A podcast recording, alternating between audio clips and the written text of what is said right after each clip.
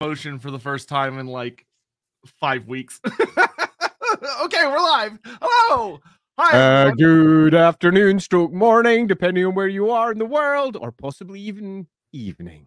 Lord yeah, Beards uh, time. Lorebeards is it's got a pretty diverse. I'll have to show you the um the little thing I have for the podcast spread as far as like where people listen. Mm. It's a pretty interesting little bunch. But uh yes, we're here. If everyone could confirm that you can hear us, that would be awesome. Uh, but real quick, there's something I have to start the stream off with, which is uh, Andy, uh, your your bonus stream this morning. oh man. Okay, so for those of you who don't know and who don't follow me on Twitch, and if you're one of those people, I do have a gun I'd like you to meet. No, that's a little bit too strong. Um, for those of you who don't follow me on Twitch, you may not have realized that I went live this morning, and there was a reason I went live. I didn't press the button my cats had broken into my living room where we do all of our streaming. Um, and I was chasing them, the little buggers, because they're not allowed in there because one of the people that I stream with on Lawhammer is extremely allergic to cats. So I went belting in there in my dressing robe, going, Oi, what are you doing? Get out here. Cats went, Oh, fuck, spotted, scatter. And they went off in different directions. One of them jumped up onto the production laptop and touched the little touchpad. I started a freaking stream. Amazing. Not that I noticed this. Bundled the cats out under my arms. They were deeply unimpressed. They did, however, get their breakfast, which is pretty much the only reason they broke into the room in the first place to get my attention.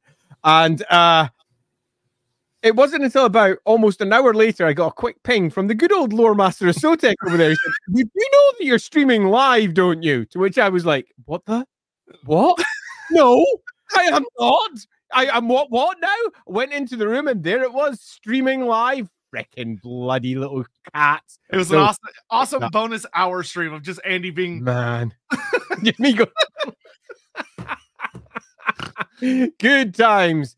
So, um, have we all gathered? Are we good to go? We know we're a whole hour earlier than normal this week, so uh, our numbers are probably going to be a little bit lower to begin with. So, if you are coming It'll to the fine. stream, watching it much later uh, over on Sotek's YouTube channels, then we're sorry we started earlier, but there is a reason. I'm going to the Lawhammer party right after this stream. They're already out there at karaoke, singing their little hearts away, doing crazy stuff that, frankly, I'm kind of glad that I'm not doing. Um, and uh, I mean, karaoke. Oh, if I'm not doing it live on stream, why bother doing it at all?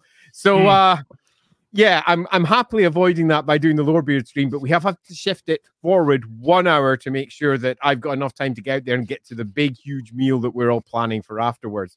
So, um, should we begin? Yeah, if you want to take us away, I am super excited for right. the the topic that we totally did not rig.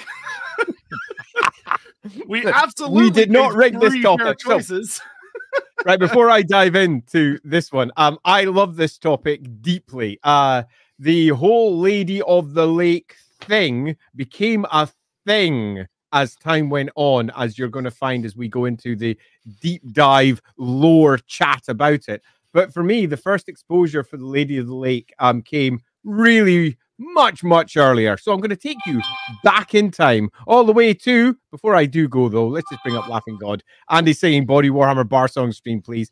Um, well, just before I go on to that one, I'm actually I'm prepping up at the moment a bunch of sing-songy streams for one of the roleplay expansions that we've got which is called Mother Hoarfrost. You can buy it over on DriveThruRPG because we're doing some songs for that and some songs for another thing that we're doing. So you will hear me singing soon.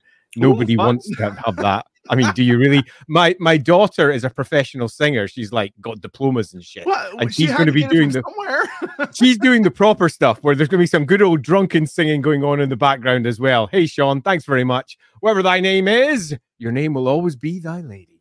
Um, so when did I first encounter the lady? It was all the way back in 1995, which is oh, quite man. a long time ago.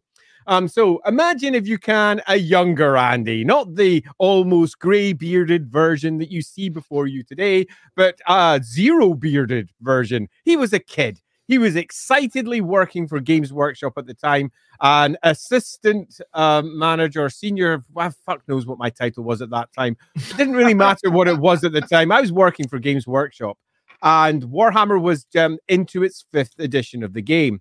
At this point, Bretonnia is not the Bretonnia that you know and love today. Bretonnia is very much that realm that lies over there that we've yet to detail very much in modern Warhammer. And the mm. last time we detailed with any great amount of background was all the way back in third edition. So we're talking now into the mid and later 80s. And that version of Bretonnia was really different. We had a version of Bretonnia that was based on largely pre revolutionary France. So we're talking more musketeers than we are knights of the realm, and uh, wigs and powdered faces and indolent, terrible nobles. And that was the Bretonnia that most people expected was going to come when eventually the army list was tackled. But this was not to be. there was a reason they expected this. When Man War came out, so we're now talking as we move into the early 90s, um, it had presented the Bretonnian Navy, and the Bretonnian Navy fucking rocked. It mm. was astonishingly good. The Bretonnian Navy was long, great ships with banks and banks of cannons, huge broadsides, and super fast vessels that sprinted across the water, only outwitted in terms of speed by the High Elves. And it's fair to say that they supported the concept that Bretonnia was much more of the musketeery, knighty sort of side of things than the knights of the realm that were to come. And I remember sitting down in the shop one day, and my area manager arrived.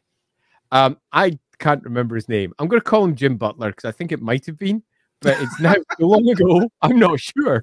it could have been Jim anything. I'm pretty sure Hopefully, he's not, watching and being like, "How dare he?" His name's Jim. Not remember? remember his name's Jim. It's not Butler. It's something else. Doesn't matter. His name's Jim. He was Liverpudlian. And he came in and he was full of extraordinary excitement because he'd seen the new Bretonnian Army when he was down in the studio. And he was coming up to spread the goodwill because he literally couldn't help himself because he thought it was so awesome. Now, it's fair to say that his early reading of what Bretonnia was to become was slightly off, but it was close enough that the key points were put forward.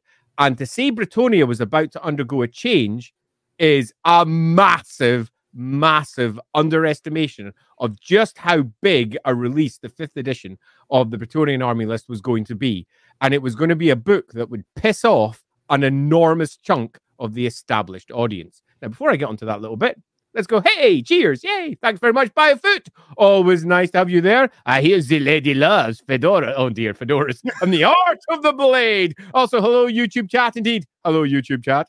I hope the birds sing your praises and the sun greets you as an old friend. I do love You're the lovely the, uh, Twitch comments that we get coming in. Um, as YouTube inevitably follows up with a quick "fuck you, Twitch." inevitably, yes. so here I am about to receive some wisdom concerning the Bretonnians. And he said the Bretonnians are basically a bunch of drunk lords. As we will become to learn, that's not the case. But this is how he pitched it to me an enormous army of drunk knights. That's all they are. And every last one of them's pretty drunk, much a lord. Just drunk knights.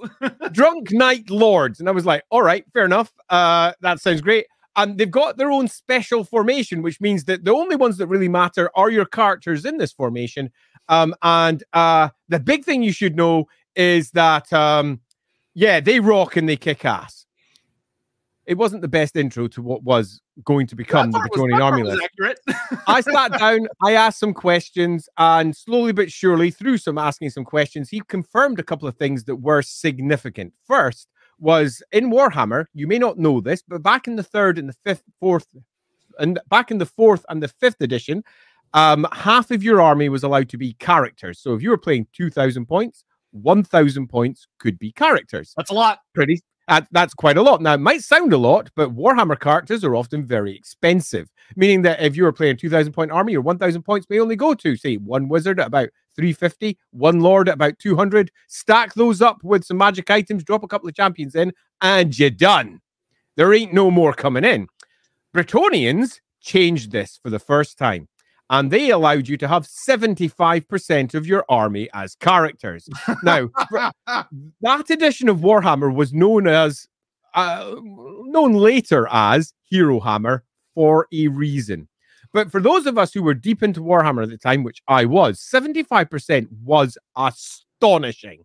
Now, a quarter of the army, 250 uh, 25%, pardon me, had to be regiments. But that basically meant that you could have your minimum regiments and then just stack it up with characters. It seemed that Jim's version of the Bretonnian army wasn't so wrong in that it was just a bunch of lords. And I was like, all right, I, I, I see where you got that idea from now. 75% of the army. Holy crap sticks. But that wasn't just drop in, see before in. I hope they're even feasting your eyes, Twitch. Do yeah. love the old. It, it's funny. It's funny you bring up the whole character points thing because, like, I love that GW would go on to banish that until the end times. They brought that back for the end times, the whole 75% of your list could be characters thing. Yeah, totally. Um, so he was sort of right on that one. And then the other big one was the formation that the knights could take. Now, you might think this has nothing to do with the lady. You're about to be proved wrong. There was a special formation that the knights could take called the lance formation, and the peasants had something similar for their archers. Um, and basically, it was a wedge where they could wedge themselves rather than go in square blocks. Now, you might not realize if you don't play Warhammer how massive that was.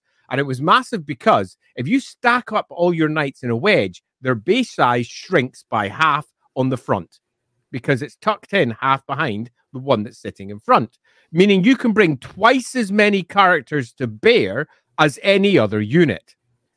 Well, mm. Holy shit balls, thought I when I actually thought of that in practice. So 75% of its characters, uh, and they've got half the base size of everyone else, and they're mounted okay, but at least they're in full armor. At least they're. And they went, well, you might think they're in full armor, but Bretonnian horses, Bretonnian horses are better than normal horses. And they move at full rate regardless. Woohoo! um, so we have ourselves a fully mobile character delivery device to any unit on the battlefield. Holy craps, this this is not looking so good. I should just bring in Hammond there. Hey, Hammond. Yeah, Ladrielle. Wait, no, Lileath. Wait, god damn it. I mean, Bella Core. Bella Core. oh, the lady. Yeah. Um, so we've got ourselves something that sounds particularly nasty. At this point, I started doing what I always do, and that's pulling apart the rules. And I said, well, if it's 75% characters, 25% regiments, what about the war machines and similar? Oh, there are none. And for the fifth um, edition of the army list, there were none. Um, what about extra monsters and extra? Pretty much other. If your character's not riding it, nope. Okay, so it's pretty much just going to be characters and regiments. Nasty. Wait a minute. They've got no big heavy. I'll just shoot them with cannons. and if the characters are loaded so heavy on the front, I'll be able to shoot down that line and completely destroy them. And that's where Jim looked at me and said, Well, you'd think that, wouldn't you? But the lady! but the lady. And this was my first encounter with the lady. And at this point, it's fair to say that his understanding of what the lady was was really poor. Basically, he said, You know, King Arthur and shit. Well, hey, you know, the Lady of the Lake. They pray to the Lady of the Lake, and that just makes all the cannons bounce off them. Not strictly how the rule worked once we actually saw it in practice, but the core of it was true. Before the battle, all of the knights, particularly the Grail knights, the devout knights would all get down and pray, and mists would rise up all around them. And this would confound the opposing armies, whatever it may be, whether it's stone chuckers or cannons, whether it's massive handguns, whether it's huge hell cannon nonsense, or whatever it may be. Not only would the mist make it difficult to target, so on a fundamentally material level, it would be difficult to shoot at them, but more importantly, when shots went into that mist, they often just disappeared because the lady protected her honorable knights from dishonorable shots coming from afar.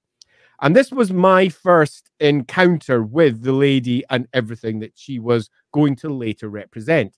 And here's where I now get to admit something that I don't often admit when it comes to Warhammer. I thought it was shit. Oh. okay, now. Sorry, um, sorry. Um, is this what? is this the same man who just shits on Gelt constantly? Yep, yep. yep. I thought it was shit. Say that. Okay, um, I don't need to say. I mean, I don't normally say this with Warhammer, but on my first encounter with it, my first thought was, oh, "Okay, fine." You have you have taken away um, a deep and vibrant potential setting of what appears to be a Renaissance level Bretonnia and replaced it with effectively English knights who all worship the Lady of the Lake. And yes, that's sort of tied to the old Bretonnian romances. Hey, Nithgard! Yes, let's. Yes, indeed. Bretonnian lances do not break. They need to use them quite a bit. Yeah, totally. Um, and and you've replaced it with medieval knights.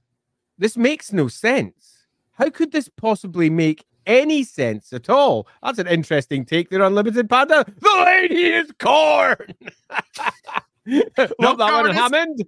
Murder in combat only. Uh, since Kruber from Vermintide gets shot by a beastman arrows, is the lore aspect basically? Di- we'll we'll get into the the, the lady kind of. I mean, Gilles Le Breton got taken down by a thrown weapon. Her yeah, her philosophy I mean, it's is still perfect. Um, it's, it, it, it has weaknesses yeah, it totally does. Um, uh, but I will make some arguments for why that is potentially the case later as well, because there's quite a lot going on with the lady that isn't immediately obvious, and I think that between us, we have all manner of fun little theories. This is a. I'm really glad y'all picked, y'all picked this subject of the three options. Like, oh yeah, we, we love this. We kind of had a plan regardless, but I think y'all picked the best of the three for how we're going to get hmm. down into where we're going. Yeah, totally. Uh, 100% agreed. Um, so I've lost track. Where was I? So there was the lady. There was you my exposure to her. Sorry. oh, oh yeah, it sucked, and I thought it sucked because we were left with a medieval kingdom that had somehow been held back from its technological advances, um, for reasons that made no actual sense when you read the army list on its face value. Um, we had ourselves something that was held in time. Now, later, I would actually not just come to appreciate this, I would think it was a really good piece of not initial writing. The initial writing was fine, but as it developed, it became a really good piece of writing. Um, for this weird fairy tale kingdom, oh, good old sixth edition. Um, sixth edition is when it um, began to nail down hard, even though it's a much smaller book. Um, the whole kingdom of Bretonnia being held in this weird fairy tale, Knights of the Round, Lady of the Lake, weird position, while the rest of the old world was significantly beyond it technology, technologically wise. Um, not only came to make sense, it completely made sense. And it all made sense because of the lady and who she was. And this was something that I, at the beginning, not only didn't appreciate, I actively disliked. I didn't like that they just ported the Lady of the Lake from good old King Arthur and said, hey, that's Warhammer now when it hadn't been previously, it was such a weird addition at that point that almost everybody, when that book came out, went, What the fuck is this? what? Yeah. This is not what we expected for the fifth edition of Warhammer Fantasy Battle. Um, uh, uh, give us the Lizardmen, please, but please don't fuck it up as much as you fuck this up because it was Lizardmen versus Bretonnia for the fifth edition box mm-hmm. set and we were stunned. Now, obviously, as staff, we were super pleased and we were super delighted and we loved it. Um, and the game was really good. It played really well at the table. But as a deep lover of the lore, even at that time, I was confused, but not as much as the fantasy roleplay crowd would be. The fantasy roleplay crowd had been working with their version of Bretonnia since 1989. So by this point, they'd had a good seven years, no, longer, sorry, uh, since when was, it marked down in the very first course? So it's 1986. Okay, so that's for 10 years worth of using this version of Bretonnia, which was much more uh, pre revolution France. Um, and to have it overwritten by a different game and a different game taking it in such a weird backward way basically turned the fantasy roleplay community against Warhammer. Now, it had already had its issues in the past with things like Griffin riding Karl Franz. That doesn't make sense with the stories that we already have. But the differences have been relatively minimal. Most of the differences between the two settings have been additional. So they'd added extra material on top. But this was the first time that Games Workshop completely rewrote from the ground up the entire setting. And trust me, this will happen again. It will. Oh yeah. There's yep. going to be a release for the old world that we're going to look at and say that that bears no relation at all to what we've seen previously discussed in the lore. And at this point, it was shocking. Nowadays, we're kind of used to it. It's what Games Workshop does. But at that point, it wasn't what Games Workshop did. It's what Games Workshop was about to do a lot. Kislev was about to get the same shakedown as it gets completely rewritten. And for many, it became uh, pretty much the dividing difference between Warhammer Fantasy Roleplay and Warhammer. Warhammer made sense, but only if it had fantasy roleplay attached to it. Warhammer Fantasy Battle is just daft crap that people at the studio have thrown together because they think it will make a good army. And it doesn't actually matter if that's a true version of events or not, because Games Workshop was going to go in that direction whether fantasy roleplay's uh, crowd liked it or not. And when eventually Knights of the Grail came out and the lady was examined with some more depth, um, it was very much from the perspective of it being all Knights of the Grail and King Arthur style quests and fairy tales and similar nonsense for the entirety of Bretonnia. And the fantasy roleplay crowd again went up in arms, but by this point they were sort of used to it. So it was an awful lot of online shouting while simultaneously buying the book. But that wasn't the case back then. So um, as my intro for the lady, um, uh, I would like to say that it's a far more controversial character than many people realize nowadays. Nowadays, she's just the Lady of Bretonnia. We're all not just used to it, we've been used to it since the mid 90s, so it's old history for many. But for those who grew up with Warhammer, and particularly anyone over the age of around about 45, Bretonnia is still, for many, a sore point. And the lady is seen as a figure of ridicule because she makes no sense. But then they changed her again. And as you'll note through the course of this stream, not only does the lady make sense, the lady is pretty fucking cool as an entire setup. It's a really cool setup that they built with Bretonnia. I will, however, also add that they then changed it again. Again. and it is that last change, which I'm I'm pretty sure we're going to cover at some point during the course of this stream. Oh, yeah. To this day, still makes me roll my eyes.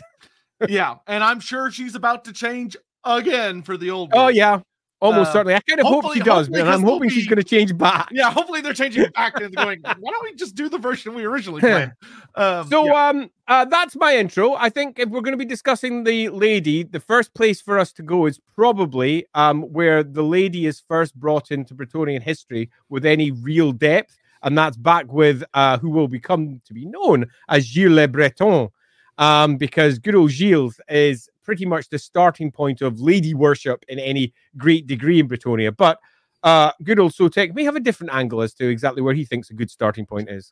So, real quick, uh, I do want to touch on the super chats came in. Uh, Laughing God, yes, Warhammer Musketeers does sound super metal. Uh, would actually make for a good band name, and also like just seeing Warhammer Musketeers. I'm sure probably running around uh like Estalia or Tilea. There are some. I, there has yep. to be. Uh, yeah, there is. Raymond, having seen that Warhammer Mimir got his body back and hates the French, I mean Bretonnia. I know he does look and sound like Mimir. It's true. Like not so even as, obviously they have the same similar accent, but it's even like the timbre of the voice is very similar. oh goodness. Uh Sean, are we going to see some Lady Cross Guilt fix? Uh yeah. Uh, no, um, I, I won't be clear here before um, we move on. I really like the lady as a goddess now really like Bretonnia and how it's set up now. It took me a long time to get there, but I cannot stress how much I came to not just appreciate it, but actively like it and think that it not only made sense for the setting, it brought something to the setting that was, in many respects, missing. So I really enjoy it. Yep. And then everyone's favorite CEO of Necromancy, Kemmler, who is as awful as you would expect a CEO to be, but for Necromancy, Ah, Bretonnia, the perfect playground for the undead. It unfortunately really is. True. like True. People, As we'll note right from the beginning with good old Gilles Le Breton. Yeah, people think the Empire have it bad with the undead. No, no, Bretonnia has it way worse. Yeah, way worse. like yep. it's like the Empire had the Vampire Wars. That was kind of it. yep and they're relatively late in the empire's history as well because we're talking the year 2000 onwards so the last 500 years worth of its history where they were actually plagued by undead. But bretonnia from the outset has problems. Yeah speaking of which let's talk about it. So mm. uh the lady of the lake uh the goddess of purity and heroism and a lot of a lot of people just look at her and they're like oh goddess of bretonnia but she does actually have spheres of influence which revolve around those concepts. Um, the Lady of the Lake is, as far as gods go, she's really weird. And we're going to get into that by starting with the whole Gilles Le Breton adventure and the 12 battles and the 12 companions. And if you're paying attention and you know Battle know number 10 is essential. Yes. Uh, if you know how Warhammer gods operate, as we're kind of getting our way through these, you may start to notice there's some weird shit happening with how this particular god is behaving. So, to kind of set the stage, uh, the Bretonni tribes, the people that made up the Bretonni, uh, were people that used to live in kind of more empire-ish areas, but they got pushed out. Uh, Sigmar showed up, and Sigmar ran around with his fancy old hammer and told everybody to get with him, and was kind of a genocidal maniac, depending on how you look at it. And everyone who did not agree with him got pushed out. And one of the tribes that got pushed out was uh, the Brittany tribe, who went across the Grey Mountains and into the lands that we now know as Bretonnia, which were very mysterious and kind of spooky. There's a reason Yeah, humans gonna- weren't there.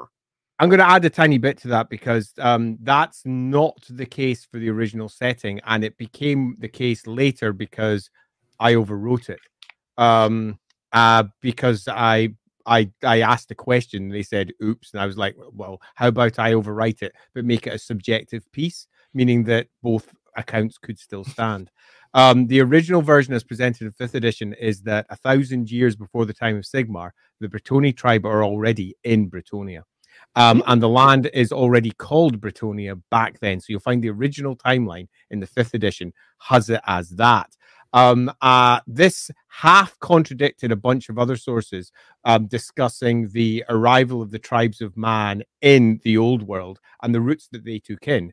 And it made the Bretonnian people a far, far older people than the other sources suggested could be the case. I queried this and I said, what would you prefer? Would you prefer the Bretonnians to be this ancient peoples that are there, as old as, say, for example, the peoples of Tilea, as old as the original rival of the tribes from the various locations that they came from into the Reik Basin? And they went, Ah, yeah, good point. Um, that was just a sentence that was effectively thrown into the book, and we no one really thought about it. They're quite happy with it. That'll do. But upon thinking, it might be worth changing. So when I did the Tome Salvation version of history, uh, we mentioned that the Bretonni tribe were pushed back by the peoples of Sigmar into that area, across through the mountains. There was a time of woe at that um, time, and they eventually settled in that area. And it also made sense for why it took a good thousand years after that before they reached the point where their individual duchies, which were very similar to the grand provinces of the empire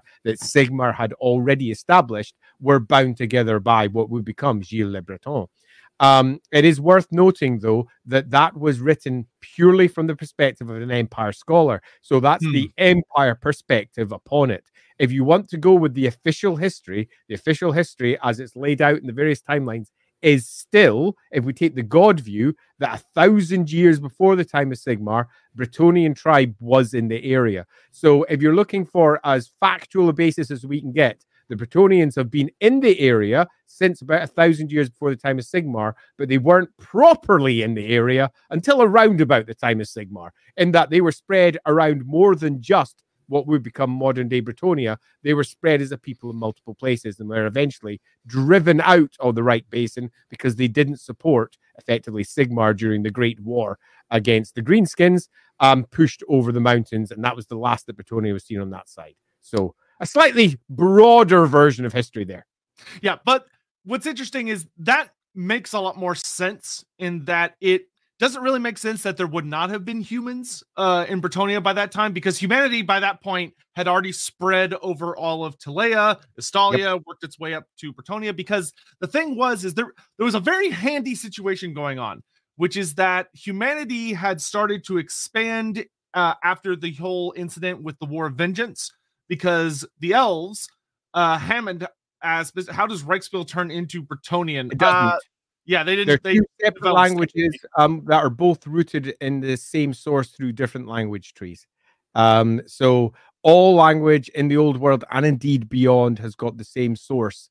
Um, and they have all taken different routes when spanning out from that source. Consider it like a tree. They're on different branches on the same tree. But they yeah, both have the same which trunk. We will get into influences on that tree uh this stream pretty heavily. Yeah. So yeah. I wish I had a whiteboard with me, but the uh the important thing is that the old world humanity kind of spreads out and the the big thing is that okay, I'm going to touch on this real quick. Uh reminder, oh, we're going to get to the end time stuff. Oh, we're gonna get to that one, Commander Bond. We yeah. are gonna get to that one. we will, we will, we will get into that whole fucking mess. Thank you for the chat. Well, yeah, we'll get into that. Yeah. Um, Super that, thanks for that. Yeah, we're gonna be getting to that one. Yeah. So the the the thing that's very important to understand about the uh, tribe and especially Tilea and Estalia as well is that they and a lot of the like the the marshes and the empires that they expanded into elven ruins because the high elves way back when they were just elves had spread into a lot of these places. They'd set up all these wonderful cities, and then they had the big war of vengeance, and the dwarves pretty much kicked them all out, um, yep. amongst other various threats. But the dwarves were kind of the primary oops. Not to mention that Malekith then invades Ulthuan, so they call everybody back, and those elves that remained were pretty much forced because everyone else abandoned them to go run off into Athel or into Lorien or maybe one or two other little places, depending on which sources you look at. But they were mostly hidden because the dwarfs would kill anyone that wasn't hidden. Um, and it's also worth adding one extra note, um, particularly on this one, because we often look at the Warhammer maps and we think of them as immutable things. They are not. It has been 2,500 years since the time of Sigmar, obviously. And 2,500 years ago, Bretonnia was almost certainly covered in forests, end to end. The heart of Athel Loren and the importance of that forest was going to be separated, but it would have been a far larger forest in general. Um, so do consider the pre-deforestation map uh, to be different to what we'd eventually come. So when we think of the Bretonnians spreading into here, they'd have been going so along the coast and the edges of the rivers. It would be a very different form of Bretonnia that they were moving into then than the one that we know now, because Bretonnia, as we know, gets farmed a lot over the course of um, the Bretonnians' rise as a separate kingdom, its own kingdom, and the Bretonnian kingdom from around about 1,500 years ago onwards. So it's uh, it gets changed massively, human terraform, so to speak. Yeah. So anyway, getting into the actual formation of Bretonnia itself in the first appearance of the lady is that mm-hmm. Bretonnia. A lot of people, when when they kind of think of like the the uh, Bretonnia tribe or the Brittany tribe, however you want to pronounce it, that uh, they were like, oh, they hear the word tribe and they think like humans wearing animal furs, throwing like yeah. wooden sticks and stuff. It's like, no, no, they were at this point, they were already like, they already had something that was what we would identify as kind of knights forming up. This is a thousand years after the empire has formed.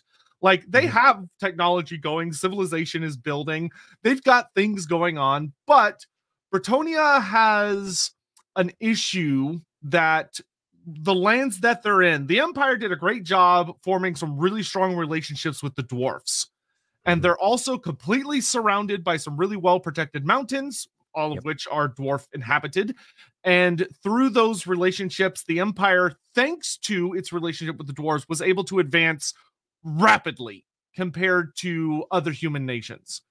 And the Bretonnians did not get this really, really fast advancement. They were much further behind uh, technologically, and they were also far more spread out. Bretonnia is a huge land, um, and it's got these gigantic forests, and there's a lot of open plains and open other space. Uh, yes, check out the Lawhammer Discord, also the Ratcatchers Guild. Ratcatchers, Ratcatchers Guild. Guild. is probably a better place to go if you're looking for um, online support for finding yourself a group. Um, the Rookery occasionally has people asking over there as well. So the Rookery Discord, which you might be able to find out there, that's a, a Discord that I help run with some of the coolest folks ever. Um, um, obviously, there's the Lawhammer Discord too, but the Lawhammer Discord is more about talking about Lawhammer than it is about finding your own group. Yeah, Ratcatchers Guild though you could yeah. Delighted you caught us live though. So nice to see yeah. you there. Thanks very much, Race Shaman. Uh, did the lady give Bretonnia a guy for insulting people from the ramparts? You you joke, but we'll we'll talk about peasants. we, will we'll get to peasants and the lady. They have a there's an interesting relationship there. Uh, but in any mm. event, uh, Bretonnia at this time is dealing with a lot of problems. The biggest thing is that they kind of go through, although there is not an ever chosen involved, it could genuinely accurately be described as an end time scenario from a Bretonnia point of view Absolutely. basically every force of destruction that exists attacks Bretonnia at roughly the same time.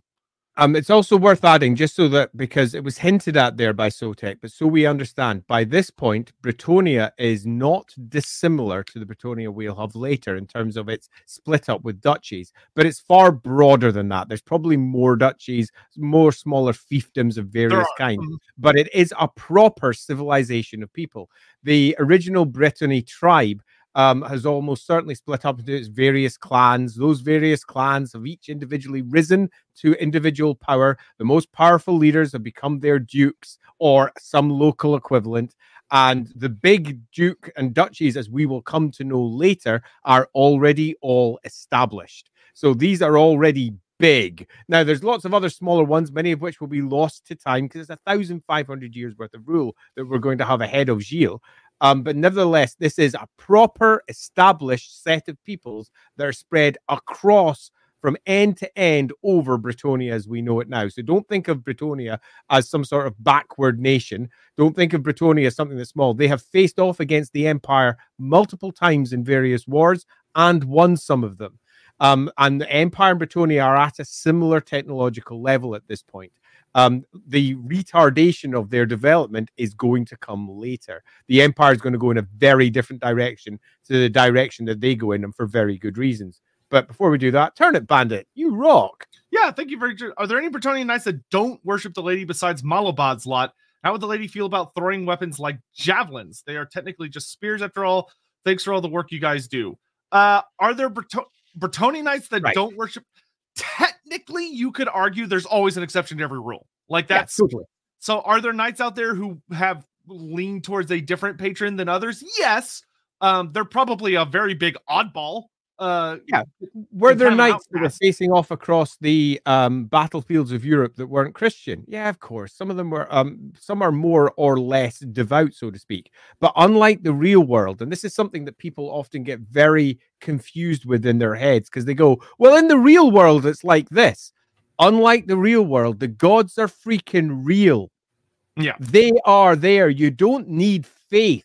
There is no faith the gods are there, and the lady in particular is relatively unique for goddesses in that she actively supports her people, as we're going to go on to, and actually can be found, is there. This is not a goddess that is distant. She is someone who's there, who cares, and has a particular way that she expects people to be. And if you're not like that, you don't get her blessing. Of course, they all worship her. Of course, they all follow her because to do anything else is just pure stupidity or boneheadedness. Now, are some people stupid and boneheaded or arrogant? Of course. There's all manner of folk who would be like that. But for example, throwing weapons like um, javelins and spears and such like, it's just not the way they're supposed to do things. Will it happen? Yes. But there is a set bunch of rules that we're going to move on to that they're supposed to live their life by. And this, broadly speaking, kind of breaks it.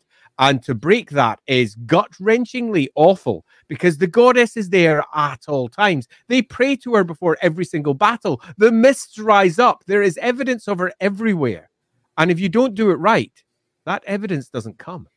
Yeah, it's it's kind of the thing of like in a desperate situation, Thanks, could a knight pick up whatever he has to hand and throw it at an enemy? Yeah, he could probably get away with that. But like, is he going to be carrying around like a, a case of javelins or have specific throwing axes with him? Probably not um, yeah, because that sure. would be more of a intentional violation of his oaths as opposed to a desperate scenario type situation. War is war, and as we'll get on to, the lady, contrary to most people's expectation, is one of the most strongest proponents of war that there is out there. Oh, yeah. She is a goddess of war. So she's also a goddess of many other things, but she is a goddess of war. They pray to her before every single battle. Yeah, she's vicious. She's she is a goddess of war. Do not get your head wrong on that one. Um, and it's yes, the correct way of handling war, and there is a host of reasons for that that we'll get onto later. Um, but loosely speaking, doing anything that breaks their rules is seen as a bad thing. But real life gets in the way of perfection every single time. yeah. Hey, Aaron. Was it a Lustrian or Arabian swallow that brought all the coconuts to Bretonnia so that they could have all their horses? Almost certainly a Lustrian one. I don't think there's any doubt about that one. and it was heavily laden at that. Um, hey, Commander Bond, is throwing swords as projectiles acceptable? Broadly speaking, no. It's dishonorable. And why that's dishonorable, we'll get onto later. And why the rules exist, we'll get onto later as well. At the moment, though, it's all about discussing good we, old shield. We appreciate the super chats, guys. We'll get there. yeah, we will get, get, to that so, one. So, um, what's interesting about the lady is that pri- so this is the setup we're going to is that the land of Bretonnia has been inhabited for roughly a thousand years by a fully get they've 20 Brittany tribes have gotten together. Four of them have been uh, got obliterated about halfway through that.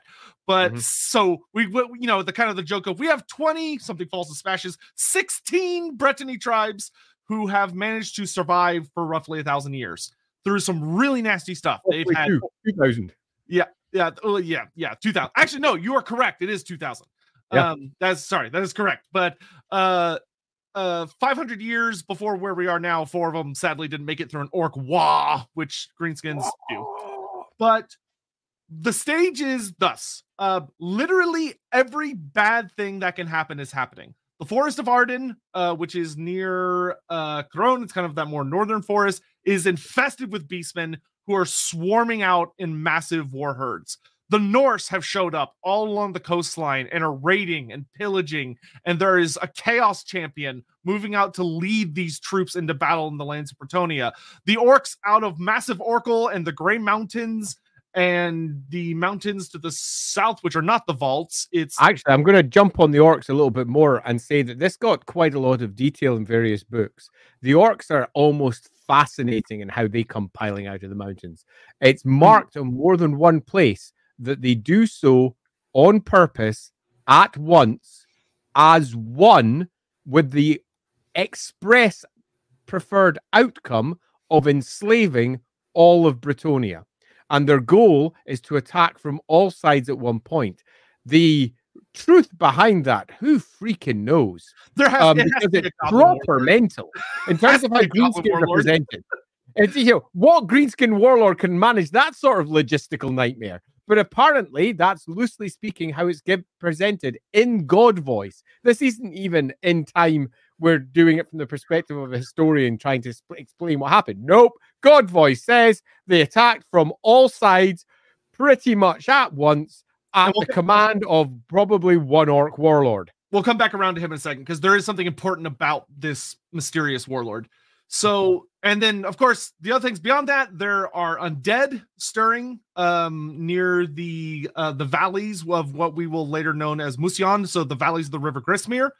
Uh, but shit's bad. Uh, a huge dragon shows up by the name of uh, Smearghus, who is an absolute pain in the ass. But mm-hmm. luckily for everyone, uh, Smearghus gets killed right before everything really bad happens by Gilles, uh, a a very brave young. Now, now to put it clear, how much of a badass Gilles is, he's not a Grail Knight yet. He's never met the lady. No, there, no there is no Grail Knight. There yeah, are no Grail Knights yet. They don't exist. He's just a he's guy, just a dude. Yeah, he, he kills a fucking dragon, a big old world dragon. Uh, thank you for answering. Would a knight PC that turned his back on the lady because he saw his uh, risen makes sense? Uh, would a knight who turned his back on the lady make sense? It happens yeah, individual yeah. stories always. There are renegade sense. There are a ton of renegade. Um, there are always reasons for people to lose faith in what is considered to be the standard form of faith and expression. There's always good stories for that. So yeah, that totally makes sense. Yeah, run with it. Have fun with it. We'll yeah. talk about a character who literally is that kind of. Pretty much is uh, that. Yeah. Yeah. So anyway, shit's bad is the is mm-hmm. long and short of it. A couple of the kingdoms have kind of started bonding together. So Bastonne, oh, uh, duchies, thank you, uh, uh, have kind of started to band together a little bit. Uh, Gilles Le Breton, before any of the crazy stuff happens, he marries uh, Lord Thierulf's sister, who is the Lord of Lyonesse. So Lyonesse and Bastonne already are kind of linked at this point. They're already buddies. And the last buddy they get before shit really starts hitting the fan is good old Landuin outside of Mousillon. And Landuin is he is Lancelot. Like he is Gilles Le Breton's yeah. a big deal but Landuin was like the beast when it came to being perfect, which, if you know how the Warhammer world is, unfortunately for him, he was the golden boy. Uh-oh. But uh the so as Andy mentioned, the biggest threat, despite all of these threats that are happening literally at the same time. It's not like, oh, this happened one year and then this happened next. No, this is all... Lady. Thank you very yes, much. Thank you very much. Super appreciated. Awesome this... lines, Doris. And of course, just Twitch as a whole. just loving us. Twitch? We are weird. Hey, uh, thanks, Twitch. I guess they're doing some kind of thing. But uh they're so you have all these threats simultaneously attacking Bretonnia, and they know shit's bad. I mean, Lewin's father die or uh Gilles' father dies to this the orcs as they're rising up because the orcs are rising up over the course of about 40 years, which is yeah. a really long time for an orc Waaagh to be building and shows how patient and scary this mysterious war boss is. It's, it, this one is awesome. Um, uh, it's also worth noting that of all the threats that Bretonnia is currently facing, um, the worst one is the greenskin. Yeah, that's what I was about um, to say. The rest of them are almost like icing on the horror cake. They are clearly making things worse or better if you like horror cakes. Um, but it they are other threats. It's the greenskins that are proving to be the threat. Um, so that's worth noting because it's um, particularly worth noting when we start moving into the important battles that Gilles is about to engage in.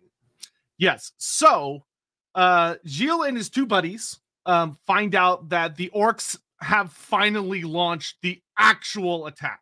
Like this is no longer just a single tribe has come down out of the mountains because they've been forced out or they're raiding. No, this is a coordinated, angry, loud, big evil Waaagh. And uh, good to know that. Thank you, Line. That's really uh, good to know. Okay, I won't question it as Twitch does indeed. Oh, Twitch, Add a little extra Twitch, there. Twitch um, thanks, awesome Lion Taurus. That's brilliant. Good to know. So this Waaagh comes swarming out from everywhere. They're coming out of the forest. They're coming out of the valleys. They're coming out of the uh, they're coming out of the crags because there's a lot of like very big underground places around Bretonnia. They're coming out of the mountains. They're coming out of fucking everywhere. And Gilles decides that the best thing they can do is desperately, desperately try to ride out and just cut off the head of the serpent. Go out, fight this thing because humans are have figured out that greenskins there's only one realistic way to beat them, which is you kill the warlord or the war boss. That's it. Like if you try any other method, it's probably not going to work out.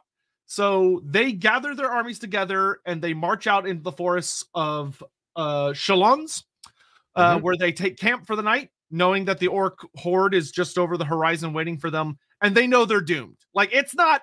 This is not a happy camp. It's not a camp of like, hey, we'll do our best. They know they are marching into suicide. Like there is, at best, they will kill the war boss, which will cause the Waaagh to infight, and maybe that'll allow the more fortified castles to survive. But everybody else is totally boned. But if they don't do something, it's just going to roll over all of them in a big green tide and they're dead anyway. So might as well go out fighting, right? That's that's their situation. That's how grim the scenario is. It is the end of days under a, a green tide, so to speak. And then something really weird happens. Um so okay, this question is asking who is the most who is the most Merlin character uh, they don't really have one in Bretonnia. Yeah, they, um, they, now it'd be super easy to go, oh, someone like Morgiana Le Fay, um, who we'll soon be uh, learning more about. But really, strictly, there's not a strong Merlin character that they pulled into the Bretonnian background, and it shows one of the key differences between, say, the Grail romances et al. Um, and what then got turned into Bretonnia. There's not yeah, a strong there it's was not a one to one at all. A lot. It's there's, one to one. a lot of questions when we get into the Q and A section of the, the stream where people are yeah, asking yeah, yeah. specifics, and it's not as strong. Like it's it's very surface level, but we'll we'll show that off. So anyway, so this leads to the first appearance of the Lady of the Lake, which is that uh, this tranquil, beautiful lake in the forest of Chalons has this mysterious mist come out of it, and mm-hmm. this incredibly, unspeakably beautiful young woman emerges from the water and she's bearing a golden grail. Mists rise all round as well uh, on all sides. Don't forget the good old mist. Yeah. Um, it's worth noting at this point, though, that the I concept of the lady is marked in a couple of places in the older but not the most recent books. And I do say that with a certain tongue in my cheek because Bretonnia were done bad. They were only given two books in total for their background. Um, mm. The fifth edition and then the sixth edition, which didn't rewrite anything from the sixth edition uh, from the fifth edition. It just added some more and didn't add the rest is in that it siphoned it down a little bit and gave some in character stories um, to present the history. So the history became, if anything, even more unreliable than it was before. The previous version having a god voice with a lot of myth says this and myth says that, um, where it then turned into here's some of the myths. Um, so both books still stand pretty much as clear examples for Bretonnian lore.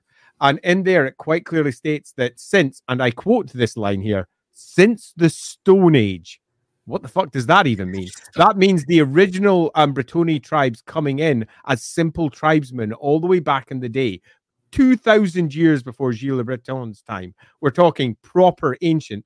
There had been long, ever since that area, long rumors and myths of the lady who was a character that carried many many different versions, but it was largely a god of the peasantry, someone that would come and potentially help in times of need. And marked again, here's a word for you you don't often see here with Warhammer marked as an angel. Now, that's not a word you often hear in Warhammer because the whole concept of angels is not a very Warhammery concept. They they much prefer just saying demons, demons everywhere, my lord. Um, and they they're not so keen on the idea of there being some potential savior out there too. But in Bretonnia, there was this concept of a lady figure, a feminine goddess that potentially came and helped. But it was ephemeral, as ephemeral as the mists themselves that rise when the lady comes. This is the first real strong bum bum bum lady time. Yeah. Now, what's uh Grailby should have been a thing and not just an art piece and old uh Brett should have had more monstrous cavalry like Total War Warhammer with the, like the Hippogriff Knights. Oh, we'll we'll talk about some cool type yeah, yeah, in a minute. But bad idea, Commander uh, Yeah, what's what's really really interesting uh for this appearance, just to draw how weird this is, nobody, as far as we know, nobody in that camp was praying to the lady. Mm-hmm. Nobody was reaching out to her. Nobody did any kind of weird offering. There's no mention of like Gilles and all these buddies like calling out into the dark for some god to help them, like with the whole Hachette situation. Like there was there was none of that. There was nothing. There was nothing that should have drawn the lady. oh, seriously, holy artist. Um, but yet she appears unrequested, unsummoned. She just shows up and the second the knights look at her, they're like, "Oh shit, that's a god." Like they they Obviously. just know. Yeah, looking at her, like she emerges from the lake, and like her emerges from the lake is super creepy in the in the story for it because she doesn't disturb the water. Like she comes out of it, there's no ripples, there's no effect. She just appears out of it while it still has that mirror sheen, and they're like, "Damn." And the two th- most important things is in one hand she has her legendary grail, and in her other hand, she has a banner. And it's a banner with her iconography on it. And she comes to them and she grants them the banner. And she also allows three people to sup from the grail, being uh, Gilles, Landuin, and Thierulf, because they've proven themselves. And they get scary. Mm-hmm. Like, and we're we're I want to just kind of fast forward through a lot of this, but the the the 12 battles happen. Uh, the first one like we're talking I like one that I want to call out on, um, but do carry on. I will just fast forward as far as to put into perspective. They're called the Twelve Great Battles, so a lot of people might assume like, oh, maybe this like they don't take place over a terribly long period of time. Um, it's actually very, very back to back to back to back to back, despite the fact that they are all horribly massive battles. Like yep. we're talking borderline Battle of Blackfire Pass size battles. Two of them are against fucking Settra. and most what of fuck? them, what's he doing over there? I know. I'm going to take a jaunt over there. Settra invades, um, because you know why not? Uh, Bretonnia is over there being a thing. Um, Settra does the thing that's marked in quite a few of the books. Fucking Settra being an arse, popping over, gets defeated twice by Gilles Le Breton. They fight greenskins a lot. Like, yeah. once again, the greenskins are the big bad threat there are so many greenskins that of the 12 battles, I want to say that let's see, one, two, three, pretty much 10, four, five, six. I, I want to say of the 12, like eight of them are against greenskins. Uh, one's against the Skaven, one's against Chaos, and like two are against the undead. like it's it's so many greenskins, and it's yeah, um, law. And I'm going to call out one in particular because there's one fact I want to get down early. Fact. Uh, wait a minute. God voice back in fifth edition this time. Um, and battle number nine, which takes place right um by the good old wood elfy forest of Athel Um, and it's against greenskins.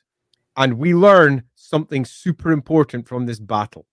Um, and in this battle, the wood elves are fucked and they know it.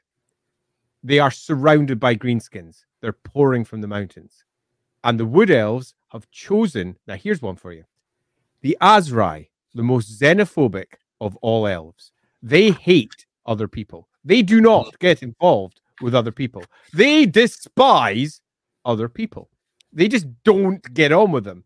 Not only do they go up to Gilles and say, hey, let's be buddies and ally for this particular battle, they then present him with artifacts, many artifacts, ancient elven artifacts, back in the fifth edition of the good old Bretonnian army list.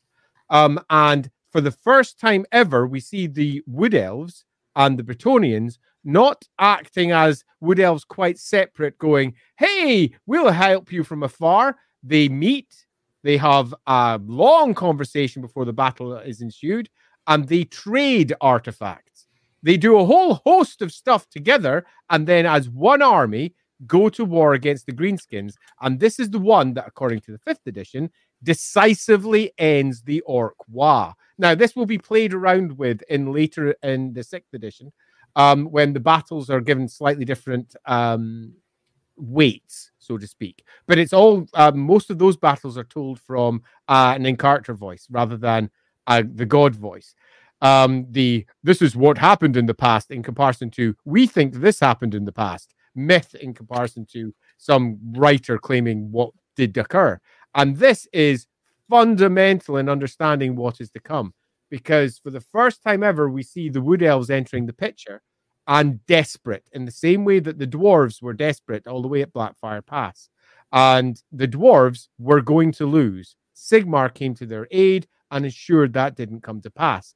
And according to this version of events, the elves were similarly beset, and they saw that the humans were not just an effective ally, ally, they were a not they were desperately needed in these times.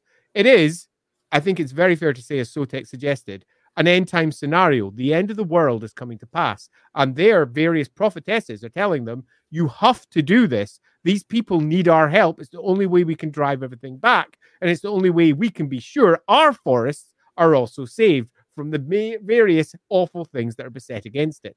But I know there's um, a, a certain amount of stress for me coming in this one, but I think it's important to note that the wood elves, as we know them at this point, are already becoming a thing in that they're the Asrai rather than just the weird, crazy elves of the forest. And this is the first time we get a clear science of them coming out and speaking to them at this point as allies. But as we'll note, that comes to an end in time because they take a different view once the end times, so to speak, have passed. Yes. Now there's a couple. Always. Yeah, Drakenfels is always around. yeah, always. Remember, he's um, Warhammer Vandal Savage. He's always around. Uh, um, absolutely, many baguettes. Um, uh, that is central to their trading, uh, and snails because clearly that's all that Bretonnians are: baguettes and snails. I bet the elves don't. I bet they love. Who doesn't love bread? Everybody loves bread. Bloody hell! um, so, a couple of really, really interesting things is there are some really strong changes that I want to point out that kind of we're gonna get into why this makes the Lady of the Lake such an interesting but messy topic. Any guys you sure thoughts of this? Uh, yeah, we can talk about that at the very very end, Lion. Uh, just remind yeah. me. But yeah, we could we could do that at the end. Um, one of the things that is really interesting about Bretonnia is the amount of you, there are a lot of little changes that show up between the various editions. For instance, like Andy was talking earlier about Settra being in the 12 battles, but in sixth edition, he gets pushed till after. Yeah, yeah, totally. Um, because 12 battles is mostly just about the orcs. Um, and like he gets replaced with vampires instead, but that's to yep. set up some Mousillon stuff. But anyway, what's what's really, really interesting, as what Andy said, is there is one other not retcon but thing that is added which is interesting which is that Gilles gets a solo moment though the timeline is super fucking messy. I was trying to do the math here and it just doesn't work so i'm just going to talk about it which is that uh, there was an event added. There's an event Let's added. go! Yeah i'm not even going to acknowledge it there was an event added in the wood elves 8th edition story which i do like which is yep. that there is a place in the uh the mountains in northern Bretonnia, so up near Bastonne and Couronne and all those places, known as the Silver Spire. And the Silver Spire is this really, really fucking important place where a lot of the mountain water gathers after rain and as the ice melts and stuff, and the water comes down from that mountain and feeds into Bretonnia. So the Silver Spire directly feeds into the waterways of all of Bretonnia. It's a very sacred place and Gilles gets a premonition. And when exactly this happens along his journey is not at all clear because he's by himself, which he really shouldn't have been. But because this is after he knows about the lady, but before he dies, which there really isn't time for that. But there's apparently, yeah, hey, go figure. Yeah, he he squeezed it in in his schedule somewhere. But um, Gilles goes up. I'll have a meeting at two o'clock. Thank you very much. Yeah. I'll just add that to my calendar. Gilles makes a quick pit stop by the Silver Spire because he senses that there's some great disturbance. There's some great evil that's showing up here. Now, granted, if you were to just rewrite it to include the proper companions, this would actually work really easily among the great battles. Yeah. But this battle is really important because it's actually Morghur the Corruptor himself. Morghur, mm-hmm. the big bad, the eater of gods a character who is super fucking scary and important and will one day do a stream about him. But Morghur had shown up because he sensed a god. Morghur was there to eat somebody. And the Wood Elves, knowing that this place fed down into the rest of Bretonnia and also the forest they protect, also send a force led by Orion, the king in the woods. And they show up and they see these weird humans and are like, ah, okay, you know what? Greater evil will work alongside these guys. And this is the first meeting we get between Orion and Gilles Le Breton. And what's interesting is Orion Orion is a super racist elf. Like he he's very speciesist, even by the standards of most elves. Um, he yeah. does not like humans at all. He just sees them as something to hunt and nothing better. But Gilles makes a genuine impression upon Orion uh, due to his courage in fighting against these hordes of beastmen and fighting against Morghur himself. And the two of them are able to fight and they're able to bring down Morghur and kill him, which is very difficult. And this is the first time Orion encounters the Lady of the Lake, which he will encounter her again later in a very interesting story. Uh, but he encounters her and uh, this sacred space. He doesn't meet her herself, but he tells this place is sacred and it's not theirs. And he goes, huh, that's kind of weird. And he takes this information back to Ariel, who says, hmm, that this feels familiar, but I don't understand who this is. So we're gonna call her Corrigan, which means the daughter of the Mists, because there's a lot of Mist shit going on. But there's something weird here, but we don't have time to deal with this right now. We got our own problems. And the Wood Elves will, as Andy said, they proceed to further strong strengthen their alliance with Bretonnia a lot in this time. And they and anyway, the 12 battles. yeah, the 12 battles happen. Uh, the Bretonnians beat everyone from the the greenskins to the skaven to the vampires to the norse. They kick everybody's ass and bretonnia is secured.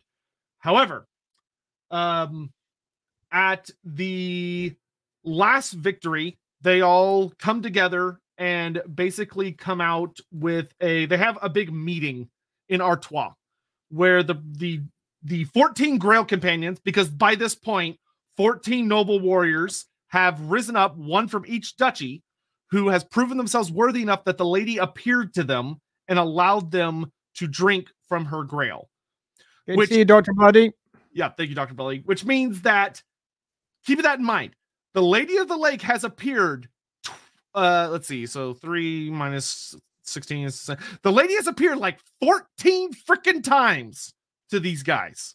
She is fit. And here's the thing that's super fucking crazy to think about she has physically showed up.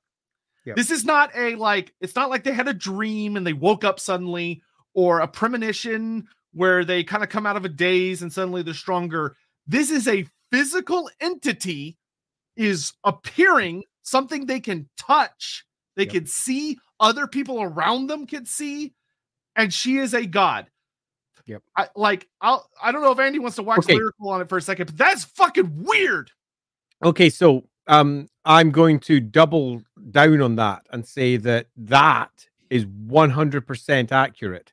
We have a god or if you wish to be entirely balanced about it, something that the Bretonnians perceive to be a god. That's fair. You could argue that it's not because these Bretonnians are humans. These Bretonnians are almost certainly at this point aware of other gods. Shallya has had a temple in Bretonnia since almost time immemorial. Various other gods have impacted Bretonnia to a greater or lesser degree, but this one has blessed them directly and given them shit literally given them artifacts, blessed artifacts in front of them, has decided for whatever her reasons are to separate herself from where she was, to manifest to them directly, to come to them in their times of need, and provide them with significant magical support. Now, if we're looking on the bigger side of what is possible inside the Warhammer world, this could just be a very, very powerful sorceress. That would do it everything that occurs could be done by a very powerful sorceress, right down to providing blessings to the various Grail Knights and exactly how that's uh, presented with what would be a very powerful magical artifact. There's nothing saying that couldn't be the case at this point. Uh, however, uh, they, what is clear, if we look at some of the other stories, is that when the elves encounter it, they are pretty fucking convinced that it's divine as well. So we now have ourselves some outside extra information, which suggests that no matter what the humans may believe, and the humans could be wrong, when the elves looking in it, they're like, yeah, this is probably divine. Okay, what the fuck now? And when we're dealing with the divine and elves, it's a little bit different. Orion is divine. He's pretty much possessed by a god, as is his wife. Now, they're not possessed strictly speaking, but they are the walking avatars of them on Earth. And that is significant because their first instincts is to go, yep, that's probably a god, which they then note and move away.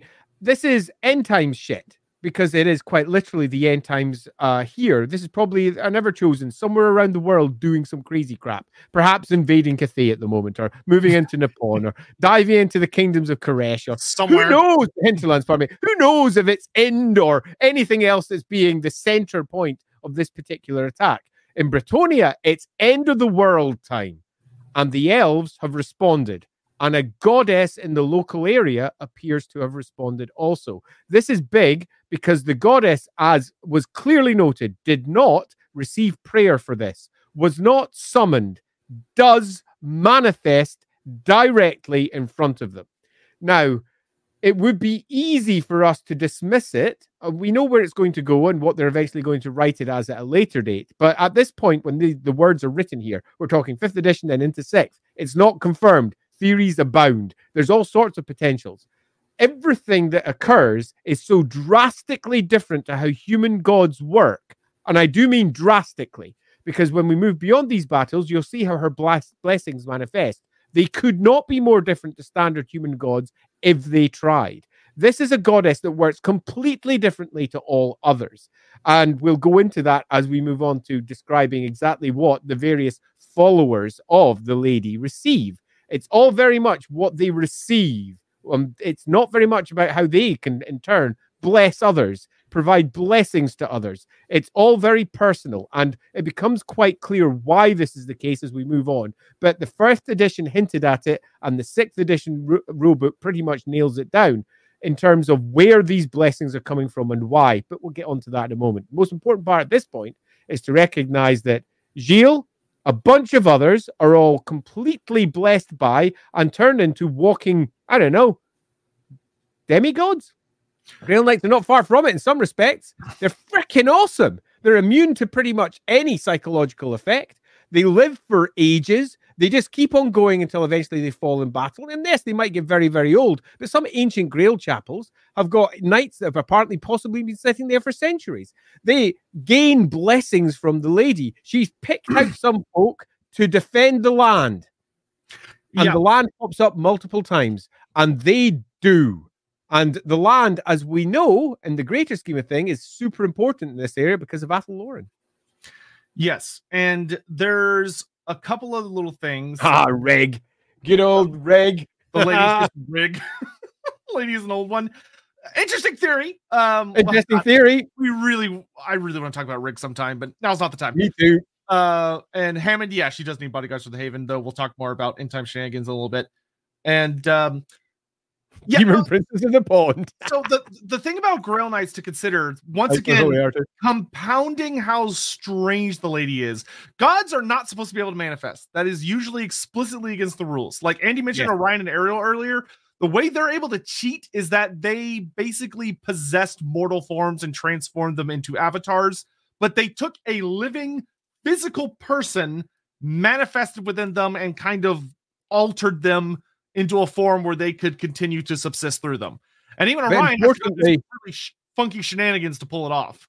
Yeah, um, and importantly, no matter how much they may strongly change the people that they possess, they are still the people that they possess. Ariel is not someone else. Ariel is Ariel. Yeah. She just has extraordinary power and has arguably become a mutant, depending how how, how it was to look at this. big flappy wings. Um, but she has become something else. She has become something more, but is still Ariel. In this case, it appears to be the actual goddess, possibly. Or it could just be another one like Orion and Ariel that they just don't know. Yeah, but is what's also very strange is the Grail Knights themselves. There are a lot of artifacts in the world that can make people powerful. There are a lot of priests that can become very powerful. But the hmm. thing about the Grail Knights is they don't, at least at first, they don't pray to this goddess. They have no fucking idea who she is. She just shows up and lets them sup from this grail, and they're like, okay. The thing is, though, her power persists. This is not a temporary buff like with most yep. artifacts. It takes an incredible amount of power to do what the grail does to someone for a short amount of time. This is a permanent change. Grail Knights do not age. They're not human really anymore. They're superhumans. They move horrific. Like the other crazy thing is their power isn't even necessarily consistent. Every Grail Knight, the power they gain mm-hmm. from the Grail will manifest differently.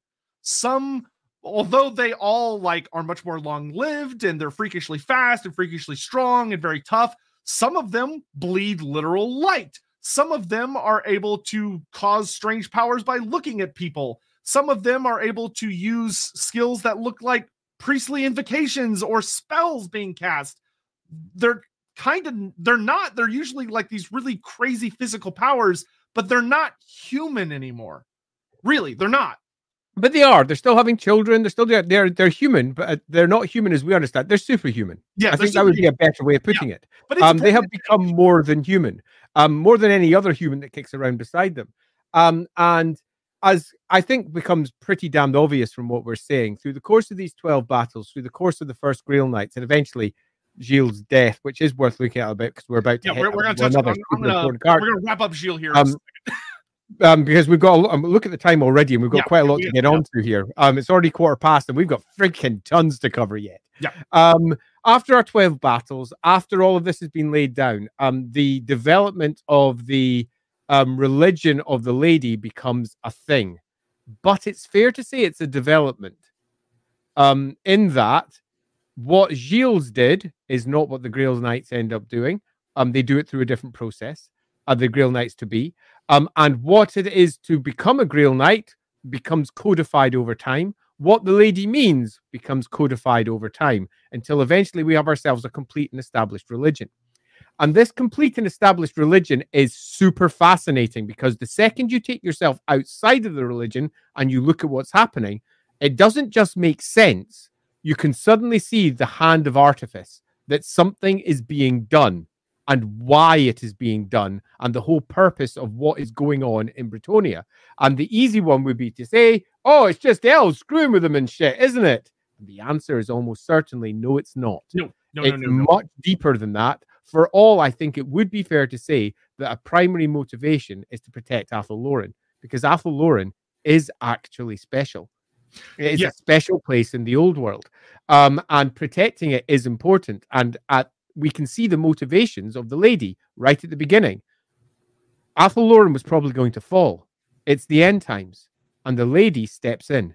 And the lady steps in and says, Hey, humans, you can help. And this is how I'm going to help you help. You're almost certainly about to all die. And this is how I'm going to help this particular issue and ensure it doesn't occur. And now I've done this, it's important that you go and help others. It's in fact important that those few that I've selected, because I know they're pure of heart, which is essential during an end time scenario, you must be pure or you'll just fall to the dark gods. That's what's happening. The ruinous powers are waxing. She has chosen ones specifically that are not going to be tempted by this. She has gifted them extraordinary power, and then they go and help the elves. The greenskins are driven back. The Bretonnia's borders are safe, and this becomes an ongoing project. Whatever this goddess is, she has decided that the best way to protect Athel Loren and the elves, the best way to protect the land of Bretonnia as a whole, is to continue her active support of these humans. And this becomes a 1,500 year old project, the sort of project that will, um, we are going to have to get to Morgana in a second, but because she's directly doing this, Mm. protect, you could argue with a very simple, she's now Queen of Bretonnia. I mean, not literally. I, I'd argue she's above Queen of Bretonnia. Yeah, I was gonna say. King. She- she's above both. But several of the um, the Grail Knights, when they encounter her, um, they often refer to her as the true Queen of Bretonnia. She is the one who does it. She is literally there as a god. She's not some distant god that they pray to and hope something occurs.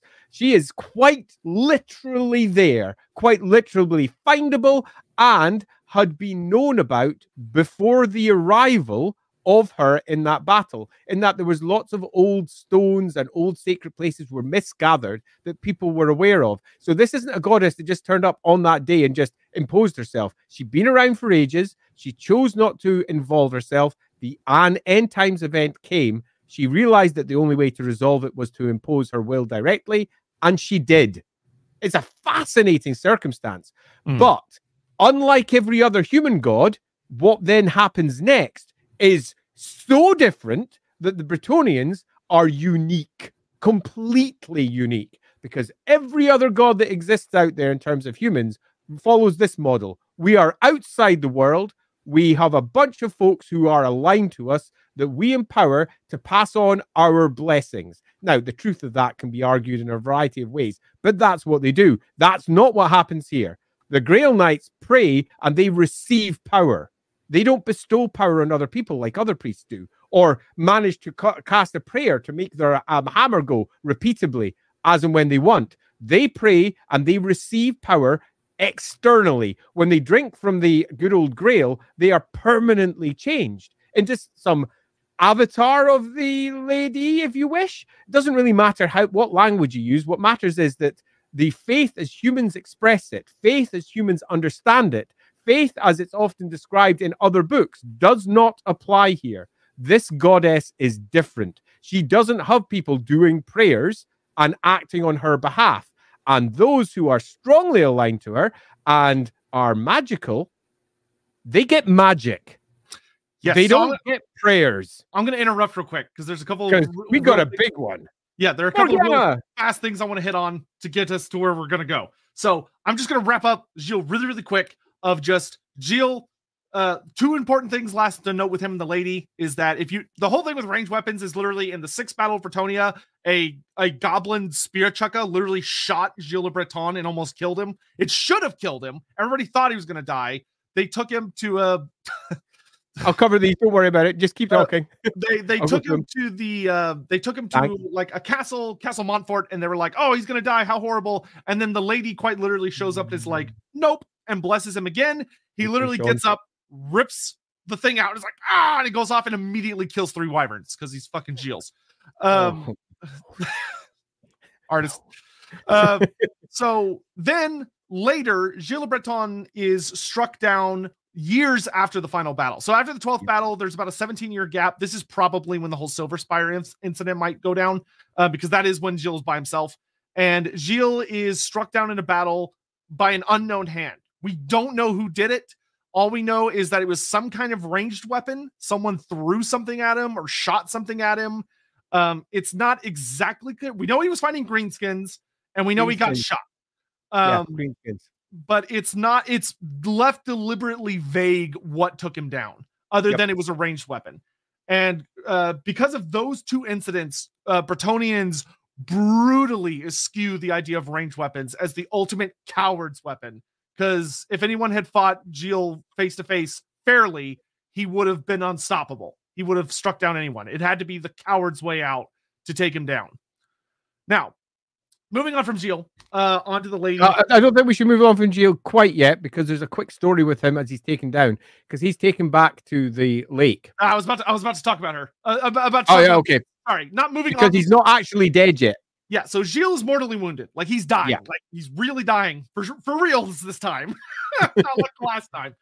And uh, they're basically uh, what happens is that Gilles has a vision uh, from the lady, and he tells his men, "I need you to take me to this particular lake." And they say, "All right."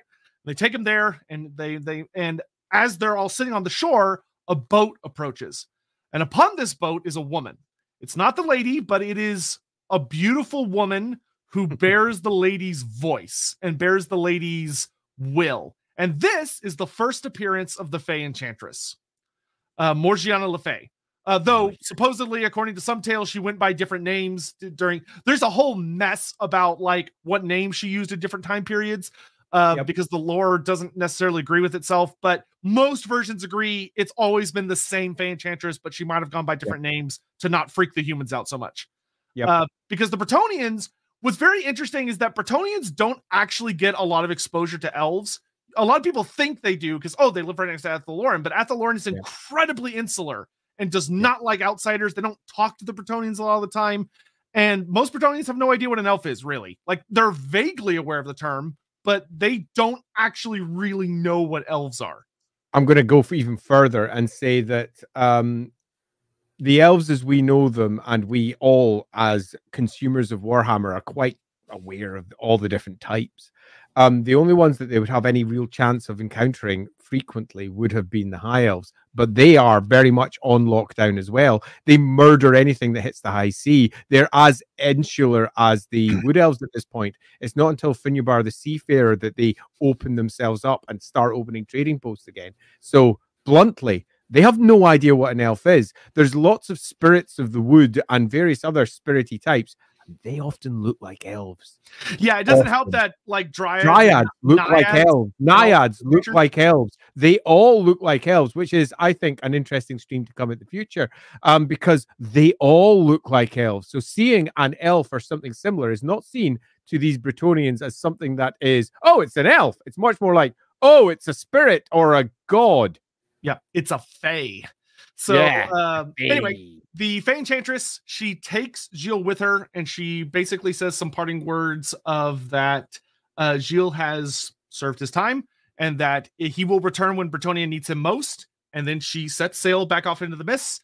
And then she mysteriously returns later. It actually gets a little fuzzy about what exactly happens between this and period. when she comes, because sometimes in the original lore, it was instant. That was it. She came back. Um, and she was like, Hey, Gilles' son, here's the freaking crown. Oh no, you're right. She does come back immediately. Actually, that's true. Mm-hmm. Yeah. She yeah, actually I don't think she sets off with Gilles. I think she puts him on the boat and then she stays. Yeah, yeah, totally. Yeah, um, and the boat goes, uh, Gilles is packed away um in the cave of the forest of Chalons, on the big lake there. Um and uh it's made Into quite clear Gilles Gilles is not dead. Gilles is fucking off now. We're looking after him. Don't worry about Gilles. Um, but as far as uh the kingdom's concerned, dude's dead. Yeah, yeah, actually, he is. No, he's not dead. Doesn't make a great deal of sense if you think about it too hard. Just remember, Gilles can come back, may come back, is dead, isn't dead. But yeah, we all know well, what's going to happen. This establishes a really core power of the Fey Enchantress is that she declares that his time as king is done, which that is a yep. power of the Fey Enchantress. Like she is way above the king because she speaks for the lady, and the lady is their god, and the lady is the ultimate authority. So she is the ultimate authority. And she tells and them herein we get the first true steps, I think, of control of the kingdom. Um, Yeah. Where before this, it was uh, helping the kingdom deal with the horror of everything that lay out there. Now, Morgiana arrives and says, "You know what? I'm in control." Yep. that's it. And Uh, no, no, It's me. And all of you people out there, uh, you are going to worship the lady. And this is the lady's tenets. This is how the lady works. And this is what you should be doing to pursue her. Uh, and ensure that you do everything right. Like Gilles. I'm protecting Gilles as well. In fact, everything that you're doing is pretty much by me. Yep. So the Fey Enchantress quite literally takes over this entire country in like a day. Um, she walks up, says, And binds it as a country as well. Uh, "Yes." finishing uh, off Gilles' work. uh, old man Breton pulls a rowboat Guilliman, and just goes for a long nap. You're not. Robo well, Guilliman. To be fair, uh, Gilles doesn't really go for a nap. He just gets a makeover and then goes Rowboat immediately back to Guilliman. work. Holy But- crap, holy artist. rowboat Guilliman. But um, what's what's interesting is that to she takes over their government to such an extent that the Fey Enchantress immediately declares for there to be a king, they must have supped from the Grail. Mhm. If you are to be king, because initially the Bretonnians are like, okay, well, he was the last king. Uh, his son Louis is pretty cool. Why? Why don't he should become the next king? And she says, no, he can't. He hasn't supped from the Grail yet. Is the is later he just using watery witch uh hallucinogenic gases, spice bog water? And the answer is no. No. Um, clearly Hieronymus, and we'll get on to exactly what the lady's doing because there is a, not just a pattern of behavior that you can um, drill down and understand here. The plan, which Morgiana Le Fay is now enacting and about to enforce upon Bretonnia, and it does take a few centuries before it's drilled down properly, but the plan as it's about to become clear follows a particular path that isn't just obvious, it makes sense if you know what's going on in the Warhammer world as a whole. Um, and that is a question. Yeah. So, okay, this is worth. We're going to touch on this real quick, and then I'm going to do a big skip here, which is that uh, is Morgiana an elf? Depends on which source you look at. Um, there have been disagreements because some writers made a decision, and other writers probably did not read that decision, and so made a different decision. Uh, most forms of the lore seem to agree that she is an elf. However, there have been occasional writers who say no, she's a human, which leads to widespread fucking confusion. Um, and it so really doesn't help that the end times explicitly made her human, which fucked a whole lot of shit up. Uh, but I'll, I'll put it this way: in the role play game, she is, and Knights of the Grail Second Edition, she's 100% confirmed to be an elf. In the Sixth Edition Warhammer Fantasy Army book for Bretonnia, Elf. it is heavily implied she's an elf. It doesn't page say 76. Go look at the picture on page 76 Yeah, of the she's an elf. sixth edition army list. She's a freaking elf. Um, she is an elf. Look at the model that was released for sixth edition. They made it's a bad one, but it doesn't matter. It's a freaking elf. Um, Morgiana is, is at this point clearly an elf Yes, working uh, on behalf of the lady. And in the Black Library books, uh, the Knights of Bretonnia by Anthony Reynolds, she is explicitly an elf. So Yep. three different studios agree that she's an elf. The End Times is genuinely the only time where someone came in and said, "No, she's a human." And it's I really think it's just because that author didn't check other work, and the End Times, the authors just had carte blanche to write whatever they wanted, and it made us huge fucking mess of everything. Um, Um, yeah, I I will go on record and say I actually actively not just dislike, but really dislike the take that was given for the lady et al. that is presented inside the end times because it takes some lore that had been long established, well set up, very clearly written, and muddies it up in such a way that it not only no longer makes sense, it uh counter oh it's just it's just bad um because it makes a host of stories just no longer be the stories and for me it's bad because the most recent lore released by the studio is considered to be the lore that you need to use when you are writing material for warhammer and the most recent version of the lore comes from the end times, which means as a writer, if I'm if I'm looking at trying to write this section, if I was doing it professionally rather than just off my own back for my own campaign, I would have to look at the end times and go, that's the fact.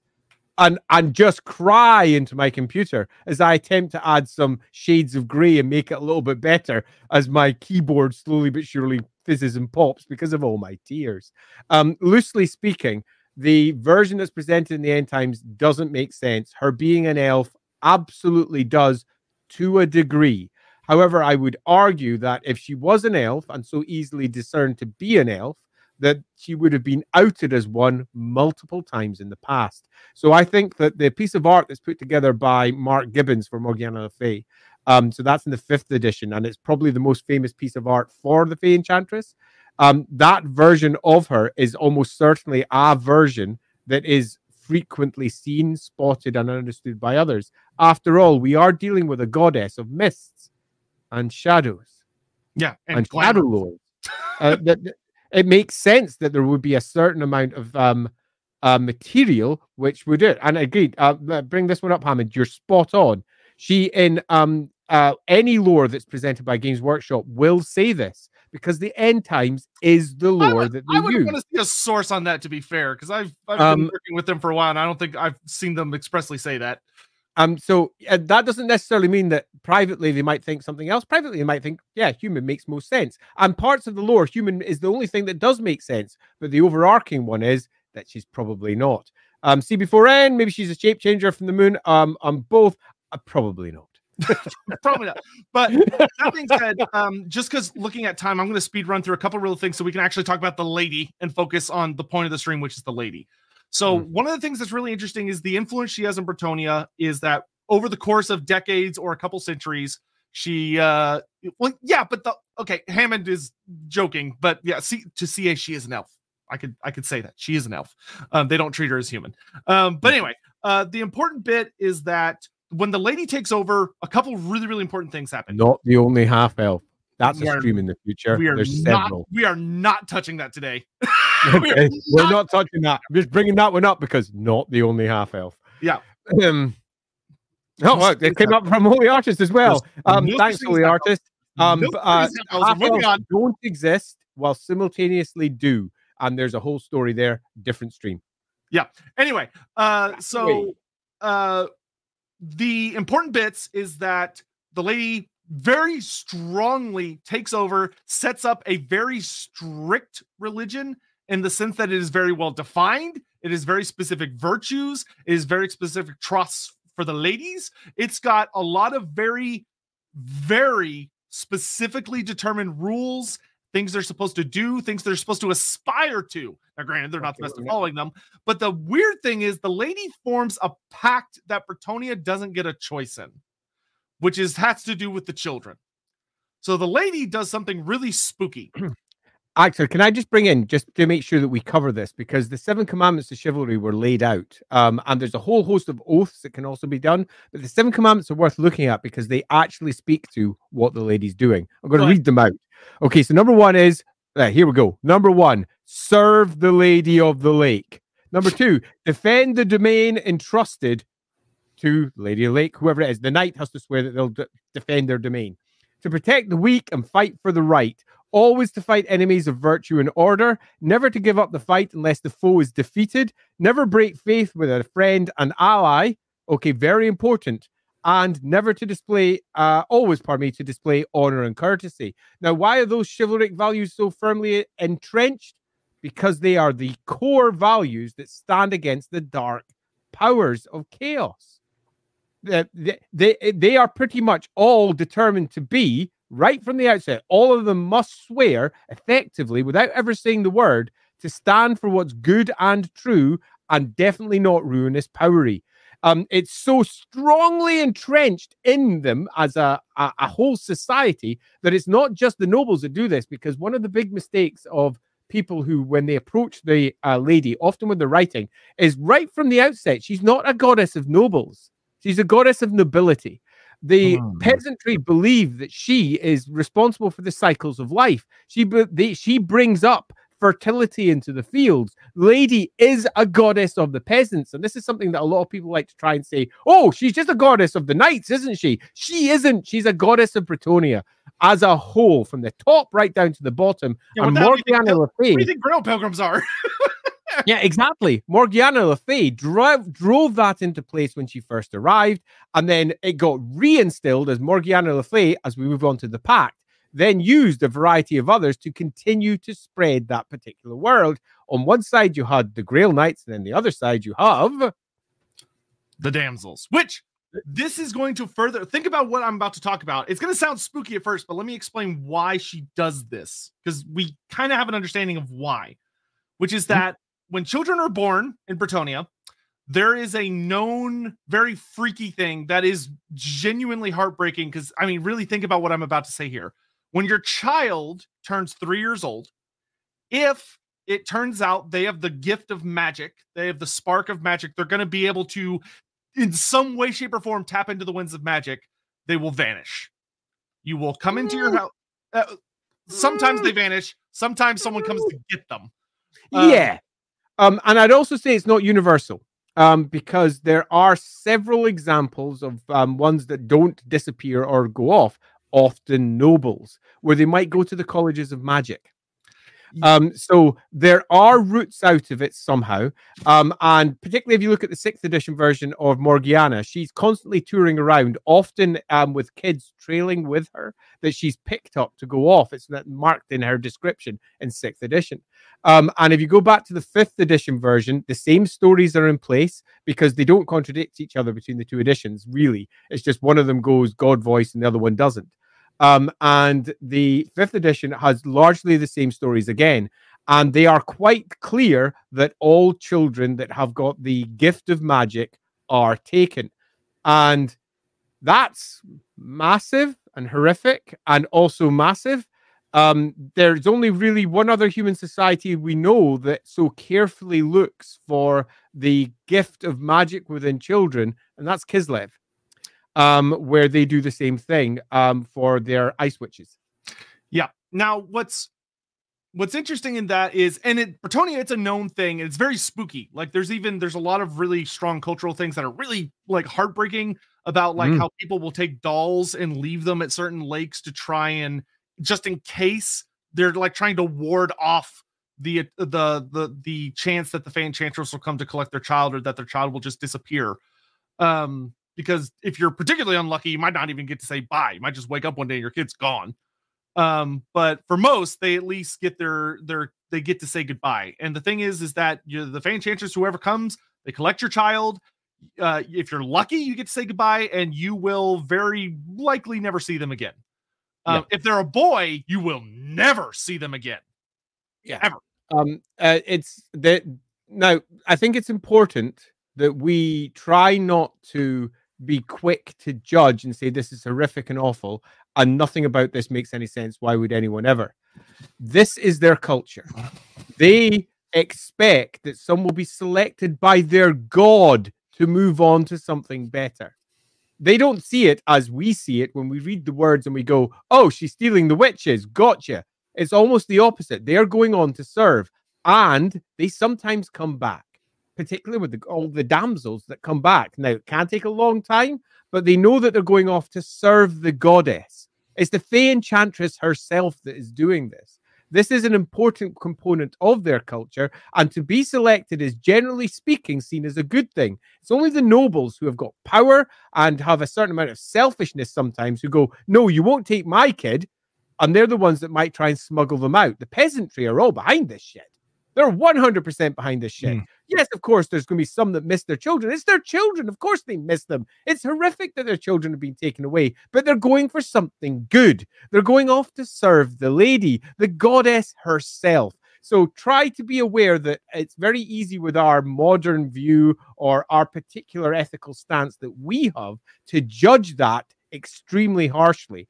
But if you're in the middle of that and a religion that's based on something that's not just possibly real. This goddess is real and she is saving them all. She's the high king, high queen. She is everything. And you're getting to go and sit beside her and help out. Of course, they're for that, for all it might hurt their heart. most of them are well up for this. Of course, it's also going to potentially provide seeds for dark gods to get into some people because, you know, hey, but it's being done for the greater good. Greater good. Um, there is a reason that she's doing it, and it's not just because of the chance that they have of being magical. She only really takes the powerful ones. She doesn't take the ones that are unlikely to ever reach their power or be relatively so so. So we're not talking like every 100th child is taken, it's fewer. Um, she's taken all the ones that are definitely going to go towards power, and she's taking them because power and the winds of magic corrupt. Yep. And that's the thing is that when they disappear, um, the boys don't come back, but we'll talk about them in a minute. Um, yep. But the girls will come back, some of them, not all of them, but uh, some of them. And the some that come back are noted to have been personally tutored by the Fey Enchantress. And some legends and myths, they might even be tutored Thanks, by Maple. the lady herself. Thanks, Maple. Appreciate it. Thanks. You rock. Uh, but when they come back, they are very powerful wizards. Um, and what's interesting is that another weird thing about the lady is that we've been talking a lot about her mortal servants and such with the Grail Knights and now the damsels. The lady is a human god, supposedly, mm-hmm. and yet she does not have priests. Mm-hmm which is super fucking weird because every single other god has priests that humans worship, but yeah. not the lady. The lady has representatives, and it's so enormously different. They don't have a gathered cult which is blindly shouting into the ether in the hope that they can influence a god who may be mercurial and in some respects, by many outsiders' views, even evil. Gods are difficult at the best of times, but not the lady. She's reliable. She has a very certain set of ethics. And as long as you live by those ethics, not only is it going to turn out the best that it possibly can, you will be blessed. Certain children go to serve this goddess in the other world, as it's sometimes referred to in some of the books. Um, and some of those will come back. Her representatives return. Hey, Philippe, thanks so much. I think it does the Lady of the Fae mourn their fallen champions? Do they perform rites? Uh, there are burial rites and there are yeah, funerals, and uh, it, cult of war still exists as well. Um, that's something that is forgotten inside the studio output, but is often picked up in some of the other lesser uh, lesser influential pieces. But the God Morr does exist out there. Um, the concept of Morr exists out there and is in Bretonnia. So that is worth making out. And yeah, hey, but yeah, it's, it's, considered a tragedy when a Grail Knight dies. It's not like oh whatever. It's it's a it's a sad thing. The damsels absolutely do find um, love and children. Many of the damsels are married to knights of importance. Indeed, you could argue that there's even a breeding program going on. Yeah, uh, damsels damsels get around. yeah, yeah, they absolutely do. The damsels are the representatives of the lady, and they are all super magical. They are capable of casting spells. They don't do faith related miracles. They don't appeal to the god and have things happen. They use actual magic. And I can't express how different this is from all of the other human gods. This is what elves do. This is what most other species do. Elves have a different view of how magic works, where magic comes from. They view it as a gift from the gods. So do the damsels. The damsels realize that they've been uh, empowered to speak, uh, so to speak, and they can cast their magic, and they're trained to do so by the lady and other damsels. As to exactly how that occurs, it's left somewhat vague. Um, although it is answered in a couple of the stories that you find here or there, and what happens beyond space and beyond time, because it's also worth noting that they literally move beyond space and time as we recognize it, as we move towards a higher fantasy concept. Um, and it's quite possible a Grail damsel will return 500 years after she was taken to be trained. Um, they don't come out immediately, as in 20 years later. Oh, I've been trained. I'm arriving. Hey, mom, hope you're doing well. They're indeed often removed from their families to ensure that they have fewer emotional connections directly through to those that may make them act in a different way, because these people are arguably super dangerous. And they have taken exactly the same route in Bretonnia that Kislev took. In Kislev, it is deemed that men are not safe with magic because of basically how men work. Men are more violent by nature or something else by nature or whatever. Women work differently, safer with magic. Whether that's true or not is entirely up to your own version of the setting, but Bretonnia very much views this. Men cannot be lit out to do their own thing if they have such power. Magic is corrupting, and the corrupting nature of power works really well with men. Really, really well. Meaning that the colleges of magic, as they stand up in the empire, Bretonnia looks at, particularly with its damsels, and go, that's going to constantly create men that fall. Not all men will fall. Obviously, not all men will fall because not all men will fall. But it's a little bit like the old how is crime um, handled? You're, you're the vast gambling. majority of crime Yeah, is committed by men.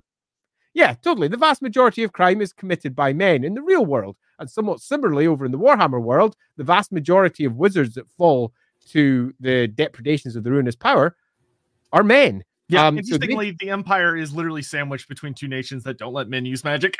yeah, and, and But, uh, there, and then there you get your Egrimm van Horstmanns, um, arguably one of the greatest threats the, the, the world will ever see, created by the colleges of magic. You Yeah. do not get that from either Bretonnia or Kislev. Some other really quick things is that damsels are not only wizards, they're excellent wizards. They have a powerful fundamental understanding of magic to the extent that their ability to dispel and un- like unravel other wizard spells significantly better than their other human counterparts.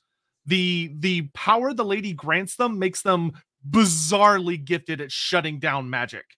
Uh, compared to the likes of Imperial wizards or Kislevite wizards or wizards of other men are naughty by nature. Yeah, Um, um, Uh, but that doesn't mean they can't deny said nature, which is a very important part. Um, uh, the Praetorian option is to not even give them the opportunity. yeah, it- yeah. And that's the thing about the ladies. The lady does not take risks, is what we're Mm. gonna kind of see here, especially with humans. Um, but damsels, they literally wield the power of the land itself. They're often wielding the power of Ghyran and Ghur, which is the power of the land. Uh, to fight their battles. Those that become powerful enough become prophetesses. They gain the ability to see the future, to try and manipulate events of the future as they gain access to Azyr, uh, which is very interesting that Azyr is withheld from damsels uh, the knowledge of how to manipulate it until they prove themselves to be of a certain caliber. Then that knowledge is granted to them. There is a genuine training process from damsel to prophetess. And let's just say multiple wins of magic. Yes, yeah, they The do. colleges and uh, the Empire claim that humans can't do this. It's clearly not true. It's just clearly, demonstrably not true. well, The reason the colleges take that route is because it makes it less likely that corruption will occur if you focus on a single wind. Where in this case, they've gone, yeah, we've got a way around that potential outcome. We can teach multiple winds, but we have to be careful in how it's done. Yep. In any event, as far as what happens to the boys, uh, literally the only source that gives anything close to a answer is Phil Kelly's uh, short story, The Court Beneath, which is awesome. It's It's a lovely little story, by the way. great Yeah. story. And the Sons of Antonia Bretonnia are quite literally they, they are they become what you would expect. They become guards, um, kind of magically gifted um spell blades in a sense that are charged with protecting the the realms of the lady herself. My biggest issue is that they did not become a thing in the end times. By they the gods, that would be fucking cool. Um, a moment of Asha'man kill. Um, if we're looking over at other fantasy series uh, like The Wheel of Time, as I was, where the men most certainly could have been deployed in a way that would have been unexpected, it would have made more sense for that whole plot. That horror of a story where all the children are taken. Suddenly, you've got yourself 1,500 years worth of men um, that have been trained since the beginning of time and not exposed um, to all the depredations of the dark gods. And suddenly they were in a place where they ranked up and they killed. Oh, yeah. Yep. That'd be freaking cool. Hieronymus, we're I'm literally about to jump on that. Um, so uh we're gonna kind of cut to the chase because we're running out of time here of what is the lady. Hmm. Um, so we've talked a lot about her strictures, the way that she handles humans, her how she's kind of mysteriously been talked about. There's a lot of myth stuff. She's very mysterious. She's kind of vague, like she's recognized as divine by elven gods, which Yep. elves are very particular about what they acknowledge to be a Very. god and what they don't. Um, they're very picky about it. And the lady, to her credit, uh, in Wood Elf stories, there are times where a lot of people think, especially if you go with the problems that showed up in eighth edition, where uh, I'm not saying this to like shit on him. I just Matt Ward was given a lot of control over the elves, and uh, one of the things that he kind of borked up, I really think, was the lady. Um, where Matt Ward is really the force that took the lady and said, "Oh, she's Lileath." Like that is that is his brainchild. Um, and it it just I may be thinking, but ignoring that whole bit because I'm we're gonna explain why that's not correct here in a second. Well, damn um, straight we are. Um, what is interesting is that the lady is uh hey guys you two rock you need to consider doing deeper dives in warhammer history uh it's hard to find specific warhammer history uh I mean, that's kind of what Finuval Plain would have been a fun one. Uh, you like Battle yeah, of Finuval Plain? Yeah, well, well we're going to be heading well as uh, we move towards the end of this episode. We will be mentioning we're moving into a new season uh, next year, and who who knows? We might take a couple of different angles um, as to how we approach uh, some of our lore yeah, battles. Would be fun. That would be uh, super fun, super fun. Yeah. So, uh, what we have here is that what's interesting is Athel Loren. A lot of people think, oh, the lady's just Lileath or she's just an elf from Athel Loren that's controlling things. But the thing is, the lady fights with Athel Loren or the Wood Elves, I should say, specifically the Asrai. Yep. There are pl- there are several times where the Asrai will fuck up and cause a problem, and the lady will show up and bitch slap them into oblivion. The, yep. the most famous, of course, of uh, case, of course, is when Orion went mad there was one particular time when Orion's reincarnation did not go super well. There were several issues that occurred because of it. There's a whole trilogy of books dedicated to it that are very fun. And Orion loses his shit and he goes on a horrible wild hunt that's would have potentially destroyed a lot of Bretonnia. And when he gets to the city of um uh I think it's is it Parravon where he finally gets I, I can't remember exactly what city. I, thought it was Canal. I can't recall.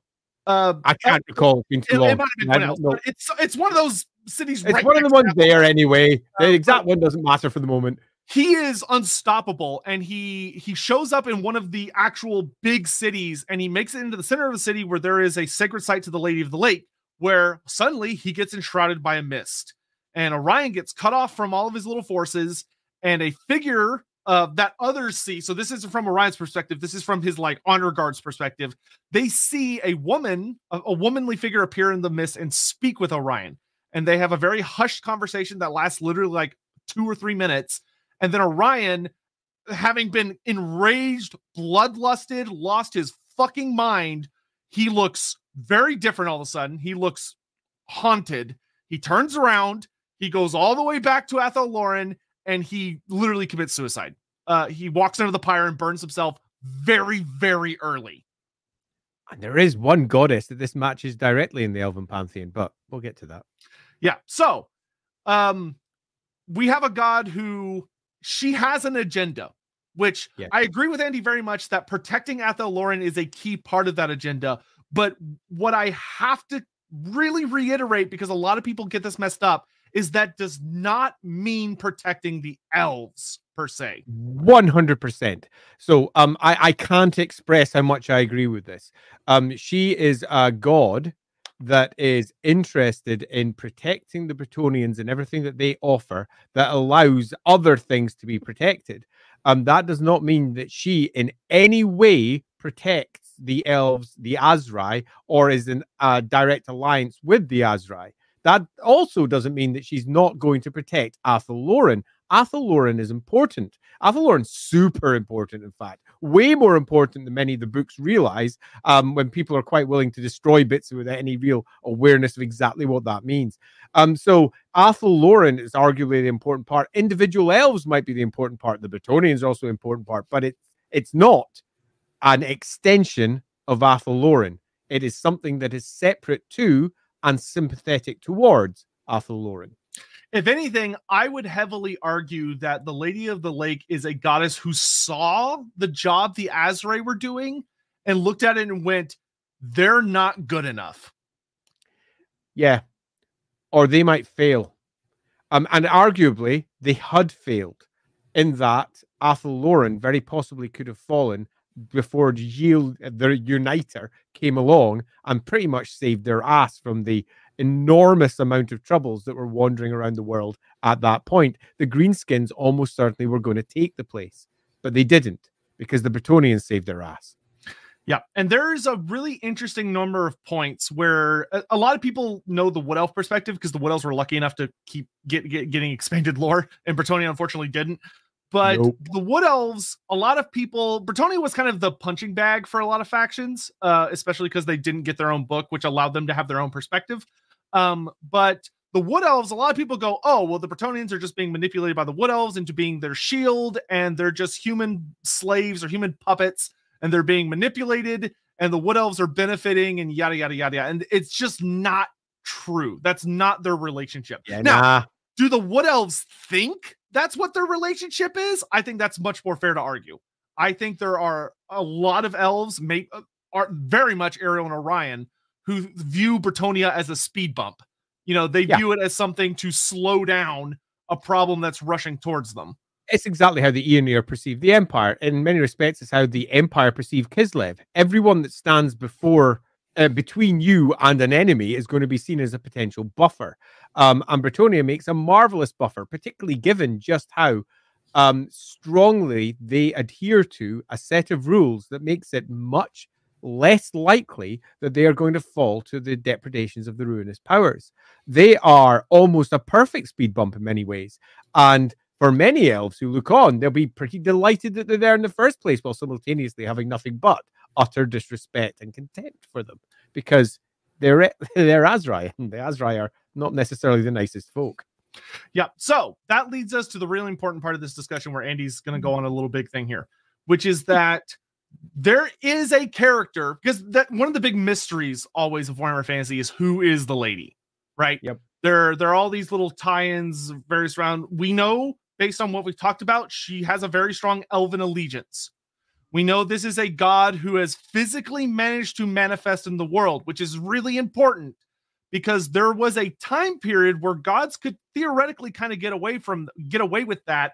And then the whole chaos incursion shit happened and the gates got sealed and the vortex sucked magic out of the world and mm-hmm. shit got really messy. And from that point on, for a god to manifest took takes really specific circumstances but the lady cheats that system which she uniquely alone is doing the great horned rat wants to show up there has to be a giant fuck off ritual or ariel mm-hmm. and orion want to show up they have to have mortal incarnations they can possess functionally like other gods want to show up they have to like there has to be a priest that does this really big thing and they can possess him for a couple seconds or else they're gonna like fry his brains but the lady no She'll show up herself. Even Lileath. Lileath. I want to tackle Lileath real quick of how yeah, do I know Lileath is not the, the lady? Because Lileath shows up in dreams. Because yep. Lileath knows she can't violate that rule. She's in the realm of the gods and she obeys Asuryan's rules technically, but she gets around her father's rules by going through dreams. Just a fact. You figured it out, CB4N. So it's you, uh, sorry, I can't. Creme, creme. I mean, uh, what, do you want to see that one, Sote? Crack a creme? piece of shit. Creme? Anyway, so we have this. we have like Leith. She shows up to Elithar through dreams and visions. She shows up to Aerloth through dreams and visions. She yep. doesn't show up physically. She shows up in using another system that's very, very clever. And Lileath is a super badass and awesome character. And her relationship with Aerloth is important. Her relationship with the Lithanar is super important. Her relationship with Teclis is important. Yep. But she is All of those things. the lady. Lileath is a fucking great character and a character that has um in more than one place a legitimate family tree where she comes from and who she is Lileath most certainly isn't the queen of the gods, arguably, depending upon how one wants to look at it. But one god in the elven pantheon who was a lover of Asuryan, the judge who sat above all the gods, the emperor the of the heavens, black and white, the emperor of heavens. When the emperor of heavens laid judgment upon the gods during the great cataclysm, and said that the gods would no longer be allowed to walk the earth again. Ever. Ever. Including himself. He would not return. Although he does find a way to break that later with an Arian. We'll worry about that later. There is no coming back except for one. His lover, arguably his wife, Ladrielle. The goddess of lost things, the goddess of wandering from place to place, the goddess of shadows, the goddess of mist, the goddess of persuading Asuryan to let her stay. And why? Now, the stories around Ladrielle are very small. There's a few here and a few there because she is, by her very nature, the goddess of mysteries, the goddess who is responsible for doing something so enormously important that Asuryan went, you know what? Yeah, good point. You can do it, but there's going to have to be rules. Oh, hey, Jonathan, let me just pull this one up there. Which character? Which characters? Oh, do you of guys you think are the most likely to doff a fedora and say it, it, it, it would be Nurgle. Nurgle would do that in a heartbeat. like, look at him. Yeah. Oh, oh, oh, um, we have uh, uh, not just a clear character to fulfill the role of the lady, literally. Oh, I didn't see the cheer there. Uh, the other gods goddesses once have a present. Super expensive rituals might listen. Help Lady the Lake wants to pick her pog champs. Apply prayer. and Be chivalrous. Sounds like a skill issue with the other gods. yeah, but listen to why. so we have one god who is positioned as an elf god who is not only given dispensation to wander the world, but definitely does. Definitely. That's the whole point of this goddess. And when we look at what happens with the Bretonnians, they have been given a host of unique powers like the elves. The god that's working with them is working on the same way that the elves view magic, that the elves treat magic. The elves believe magic is a gift from the gods, and the gods taught them how to manipulate and use it because the elves themselves were safe. The elves, however, believe that mortality, mortal humans, cannot use magic safely because they are going to be open to corruption. It turns out so does the lady. The lady thinks exactly the same thing. She takes in all of the children who can use magic. She lets some of them back, the ones that she determines are actually safe. She doesn't let them all back. She only lets some back, and it's only the women because the men, by their very nature, are more likely to turn to aggression, more likely to potentially fall to one of the dark gods. So she keeps them as a potential weapon for later, outside time and space, because she's a literal fucking god. She lives in another world. She lives in another realm entirely, and she can wander where she wishes. All of the things that the lady does match the character of Ladrielle. Orion is lost, completely lost. She is the goddess of lost things. She finds things which cannot be found. She goes and speaks to Orion and she says, Hey, dude, you've lost it, man. This is what you should be doing. And Orion recognizes the lady for what the lady is. Ladrielle, the patron goddess of exactly what's up with him. As he goes, Yeah, fair enough. Uh, okay, I'll go do what I should do. Off goes Orion. Um, cut a long story short, because of where we are with the time, um, Ladrielle matches every single one of the character traits of the lady, bar one. Everything that she orders humanity to do match Ladrielle's entire character, bar one and that's that she's also the goddess of wanderlust, of moving from one place to the next. Until you start looking at it a bit more deeply and going, what you mean, questing knights? Yeah. Oh, you mean questing knights? And they have to try and find her wherever she may be because she's constantly on the move. And it's only those who show themselves to be pure of heart who most certainly are never going to fall to the depredations of the dark gods. The very reason that she's here, she was set to the mortal plane because of the arrival of chaos to stop them. Along comes those few pure of hearted humans who can find her as she wanders from place to place to place. She is still wandering as she always did. And she, when she finds those who are pure of heart, grants them extraordinary power with her chalice. Now, is Ladrielle the Lady of the Lake? Officially, no. But officially, yes, because they sort of merged it all together into one big Lileath mess. Um, but would it make sense for her to be Ladrielle? Yes. Does it match the background as presented? Yes. Does it match her character? Yes. Does it make sense of Morgiana Fey being an elf and possibly using illusions to not appear as an elf and to appear human? Yes. Does it make sense of all of the things the Grail Knights can do? Yes. Does it make sense of teaching magic rather than blessings to an ephemeral god that sits on the outside? Absolutely, yes. In fact, every single last one of the various things the uh, Ladrielle stroke, the lady, whatever you wish to call it, even Lady Ladrielle, fuck me. The whole thing makes sense. Yeah, it's one hundred percent sensible, and it also makes sense for the relationship that she has with Athel Loren. She recognizes the importance of Athel Loren. She wandered the world and saw how important Athel Loren was to the Warhammer's survive Warhammer world, pardon me, survival at the end of times. She recognizes that and realized she had to defend it. The elves that were there defending it, and the gods themselves that had moved in in an attempt to defend it too through their avatars, something that was allowed to happen because, uh, pardon me, Asuryan himself had broken those rules and moved in and said there is a loophole. And others followed suit not long after and went, You're right, there's a loophole. and they then tried to protect Athel Loren. She's literally there protecting the roots of the world. She's yeah. got the Bretonnians to do it for her. She's the lady.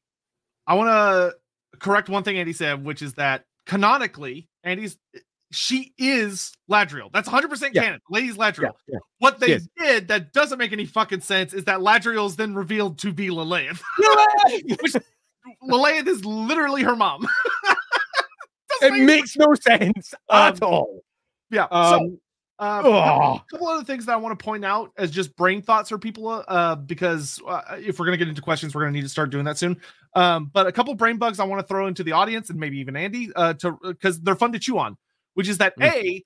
a, um, when she came to the mortal plane, like Andy was saying, there had to be a caveat, there had to be a binding, there had to be a rule, and the rule seems to very much be that the lady was bound to the land of Bretonnia itself long before the Bretonni tribes got there, maybe even before the elves got there. The evidence of the Lady of the Lake being in the area since the beginning of time is definitely there. Yeah. So we have a goddess who is bound to a particular landmass, which we see is not necessarily super uncommon with the same thing with the ancient widow, which who is bound into the land of Kislev. Yeah. And there very well could be, and you know, we talked about in uh I forget which stream it was actually, uh, oh, it was, I think it was the the Hag stream about the ancient widow and perhaps a relationship between her and the Widowmaker, the Sword of Khaine, uh, mm-hmm. and the the Elven pantheon. Which the fact that her and Ladrielle have a similar system, I don't think is necessarily coincidence. Um, but furthermore, um, the Lady of the Lake. One of the things I find the most fascinating is that the Loren is right fucking there. Elves for hundreds of years lived in Bretonnia, and yet she did not go to them. She went mm-hmm. to men, humans, above elves, yep. which suggests something fucking fascinating. That mm-hmm. Ladrielle, despite being what we, you know, always consider an elven god, looked at the elves and said, they are not suitable for the purpose I have. Yeah, um, I, I would go slightly further and I would say that this is one of the clear moments where people there is a a segment of the fan base that don't like conflating gods. There's a segment of the writing base that don't like conflating gods. Um, they like Khaine to be separate from Khaine, for example. So that's Khaine, the god of murder of the old world, being separate to Khaine, Khaine, Khaine, the god of war with the elves. Um, and I think there's a pretty clear example here showing that there is a hierarchy among the gods, and gods do exist, and that the gods are much more universal than may first appear. Ladrielle did indeed, assuming Ladrielle is the correct term to use, choose the Bretonnians for this purpose. You could argue that's because there were other gods at hand inside the deep wood dealing with Athel Loren directly um, with their avatars as time went by. That's one argument you could take. There's a variety of other arguments you could take as well, but I think what's clear is Ladrielle chose humans. Ladrielle is the lady, um, and that means that Ladrielle is not an elven god. Ladrielle's a god. Let's make that clear. This is one of the big mistakes people take when they look at Bretonnia and they say, oh, it's just, you know, the elves using them. No.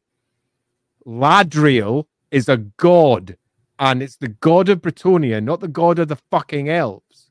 The elves may recognize Ladrielle as one of their gods in their pantheon, in their Mandala. That is one of the gods that are around there. The lady is the goddess of Bretonnia and is working through Bretonnia to enact her will. You could argue that of all the various Warhammer worlds that are out there, it's the truest theocracy with a god at the top, controlling everything, and a god that's so deeply anti chaos that everything that she's doing is manifest in every single last rule that she's laid down. She's constantly wandering Bretonnia like it's a cage, moving from edge to edge because she's the goddess of wanderlust.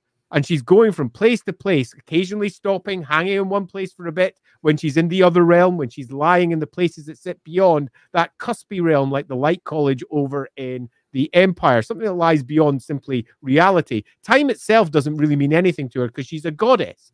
And the only way to find her is to pursue her as she goes from place to place. Which misty grove will she be in this week? Who knows? Off go the questing knights. And sometimes, contrary to um, some of our suggestions, she's found outside Bretonnia. Rarely, but sometimes. Because some questing knights go out beyond and find her in an unexpected place um, and she's there and they fall in. Now, you could argue that they fall through a lake or a misty area or a bog and move themselves back to Bretonnia and then come out of a forest into Bretonnia. There's lots of arguments you could take, but loosely speaking, she's a god.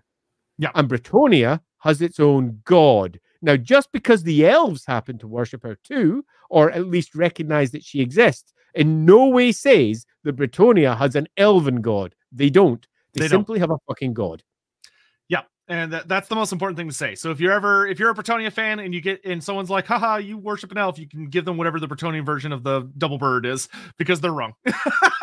yeah, absolutely. It is worth saying that she's got a strong association with elves. So I do think that Morgiana Le Fay being an elf absolutely makes sense. An elf who is dedicated to Ladrielle. Well, well, 100% makes sense. It, it, makes sense of who taught the humans of the Empire to use magic. An elf. Yeah. So who teaches the humans of the Bretonnia to use magic? An elf. But she doesn't have like a whole cavalcade of elves. There's one. He has, and that's I will say that makes Morgiana super fucking interesting. What was this? What was it about Morgiana where she was the one and only elf that the Lady of the Lake was willing to like rely on? She's the only one.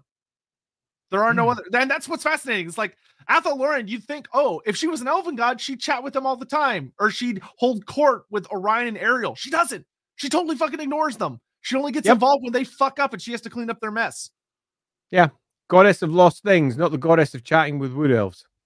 Uh, Godzilla, I bet many of the gods are jealous of the lady in Hashut since they could break the rules. Uh, most have to follow. Also, Andy should watch Godzilla minus one. I need to go see that. You're I right. I should. I haven't watched it yet. Um, and also, I wouldn't nat- necessarily suggest that Hashut's wandering around in the same way that Ladrielle is. I don't think Hashut in any way breaks any rules. Um, I think Hashut in particular um, is as bound as the rest of them, unless, of course, we take the angle that Hashut, much as we suggested in a previous stream, is in fact a demon prince. That being the case, different rules apply.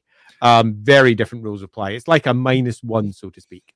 Yeah, uh, but I, I would agree that many other gods would not like the lady and the in that she is doing things that they're not supposed to be doing, or I mean, things they want to do and can't.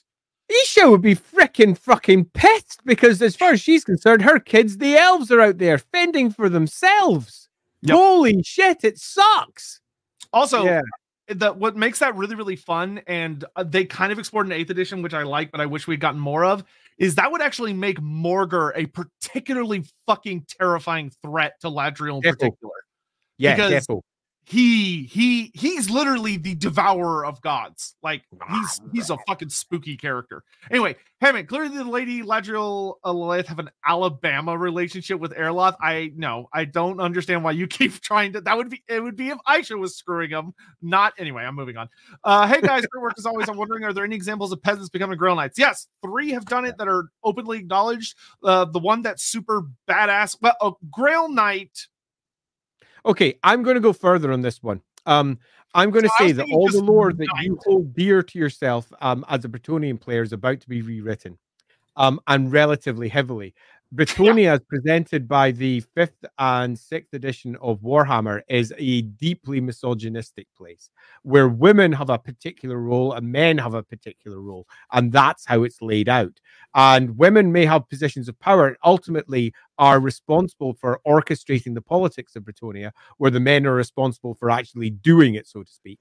Nevertheless, there is some real problems in terms of who can and can't be a knight in a way that makes literally no sense for a world where God speaking exists.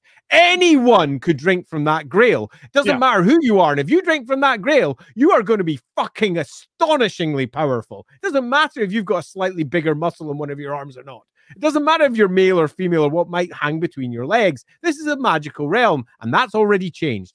Uh, the newest versions of the models that are coming for Bretonnia have yeah, female knight, multiple sure. ones. At the front of the cover for the new book has a big, huge female knight. The were the whole setting has significantly changed for Bretonnia, which means that we might see other small changes coming too. So be ready for that. Yeah, the thing that the thing that doesn't make any fucking sense is how Repanse could have happened and she she wasn't hiding like she didn't pretend to be a guy. Like she was openly a woman the yeah. entire time. She becomes the duke of Lyonesse like she's a huge fucking deal. And then nothing changed? Like what? Yeah literally nothing changed. it's mental. Um the, the woman of war Repanse um the damsel de la guerre or whatever they called her. Um the the one woman who becomes a great oh nonsense. Um that is something that i i don't just expect to be undermined and rewritten particularly for a modern era. It, it will be and yes, it's, it's one of the biggest issues Warhammer has as a whole, and that's that it's so grounded in the real world sometimes that they forget it's not the real world. And writers often forget this. They forget that gods and goddesses, no manner of crazy shit exists, which empowers people equally. It doesn't matter where you came from, what your gender may be, how you express yourself, or how you perceive yourself. It literally makes no difference. If the power is coming, the power is coming. Grail Knights are as likely to be women as they are to be men because they're as likely to have a pure heart and as likely to appeal to the lady and Ladrielle and not have magic, which would make them a damsel, as anyone else would. So I think this is something that, if it's not properly rebalanced, definitely should be. Yeah, but uh, I will say I don't recall there ever being a story of a peasant becoming a Grail Knight. Knight it's happened only three times. Um, but Grail Knight, I don't recall. I don't believe uh Repanse did not ever sup from the Grail. I believe she technically was like she reached like questing knight status and then she became a duke and she just stayed as a duke. Um, or duchess, I guess. Uh, how would the uh, how would the Bretonnians react if they found out her true identity is the elven god? So I'm gonna we we're we're really strict on time, so I'm gonna say this. A, we already went over she's not really an elven god, but she's not an elven god. yeah. However, what would the Bretonnians do if they found out she was not what she presented herself as, that is the whole point of Malobaude. Malobaude, the black serpent, who is in, is I'm gonna the lore is a kind of cheeky about it because they don't like to just reveal it, but he's the bastard son of Louen, um, yeah. which really opens some really interesting doors that are never explained, but I really wish they were. Um, but Malobaude uh, is like a super big badass. Everybody likes him. He's super kick ass. He wants to be just like his dad. He goes out, he does the questing, uh, like he does the quest. He becomes a, he's awesome. He finds the grail. He meets the lady and he drinks from it, but he doesn't become a grail knight something weird happens. He doesn't die because supposedly, if you drink from the grail, only one of two things will happen. If your heart is pure, you become a grail knight. If your heart is not pure, you instantly die. But he didn't. Instead, when he drank from it, he looked up at the lady and he saw her for what she really was, is the way it's worded. And he was enraged. He felt betrayed and he emerged from the forest of Arden, I think is where he was uh, no, no, he was in Mousillon actually. He he emerged from the, uh, just a, a, forest just outside Mousillon, and he was raving about how Bretonnia had been used. Bretonnia had been manipulated. The lady wasn't what she said she was, and that he needed to save his people from this liar, this monster that was abusing them in their faith and he literally goes on a war to abolish the worship of the lady because he believes that she is something sinister, evil, and manipulative. And she is. Let's be blunt. Ladrielle is the goddess of lies. Uh, that's not often discussed, but she is. She will say anything that needs to be said to get the outcome that she wants. So he's not wrong, while simultaneously he's 100% wrong because she is their God.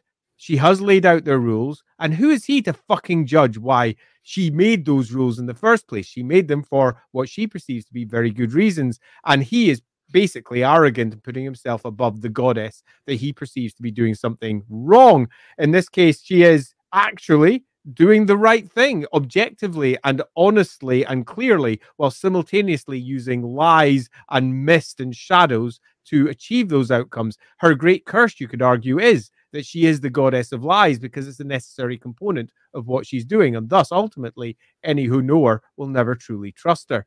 That being the case, it's a perfect outcome. Lovely story, works really well. But on this one, how the Bretonnians reacted, they found out her true identity as an elven god. I don't think they would. They just simply wouldn't believe it. They have so much faith, they're so certain, and they're right in their certainty because the goddess that she is fully supports them everything that anyone could try and bring to the table to say, look, she's a liar. It's just bullshit. She's not. She's seeing through her promise. Her covenant with the Bretonnian people is consistently applied. She is 100% above board for all everything she does is a lie. It's a perfect, lovely little counterbalancing on either side. She's a great character. And that's one of the reasons why I got rather annoyed with the end times because it undermined a really beautiful story that was just waiting, that was sitting there pregnant and plump, a huge piece of fruit to just pluck from that tree of storytelling. And they went, I'm going to ignore that one and I'm going to go over here and just make up something completely different that makes no sense with all the rest of the stories established. And you're just yeah, left going, which, oh, well.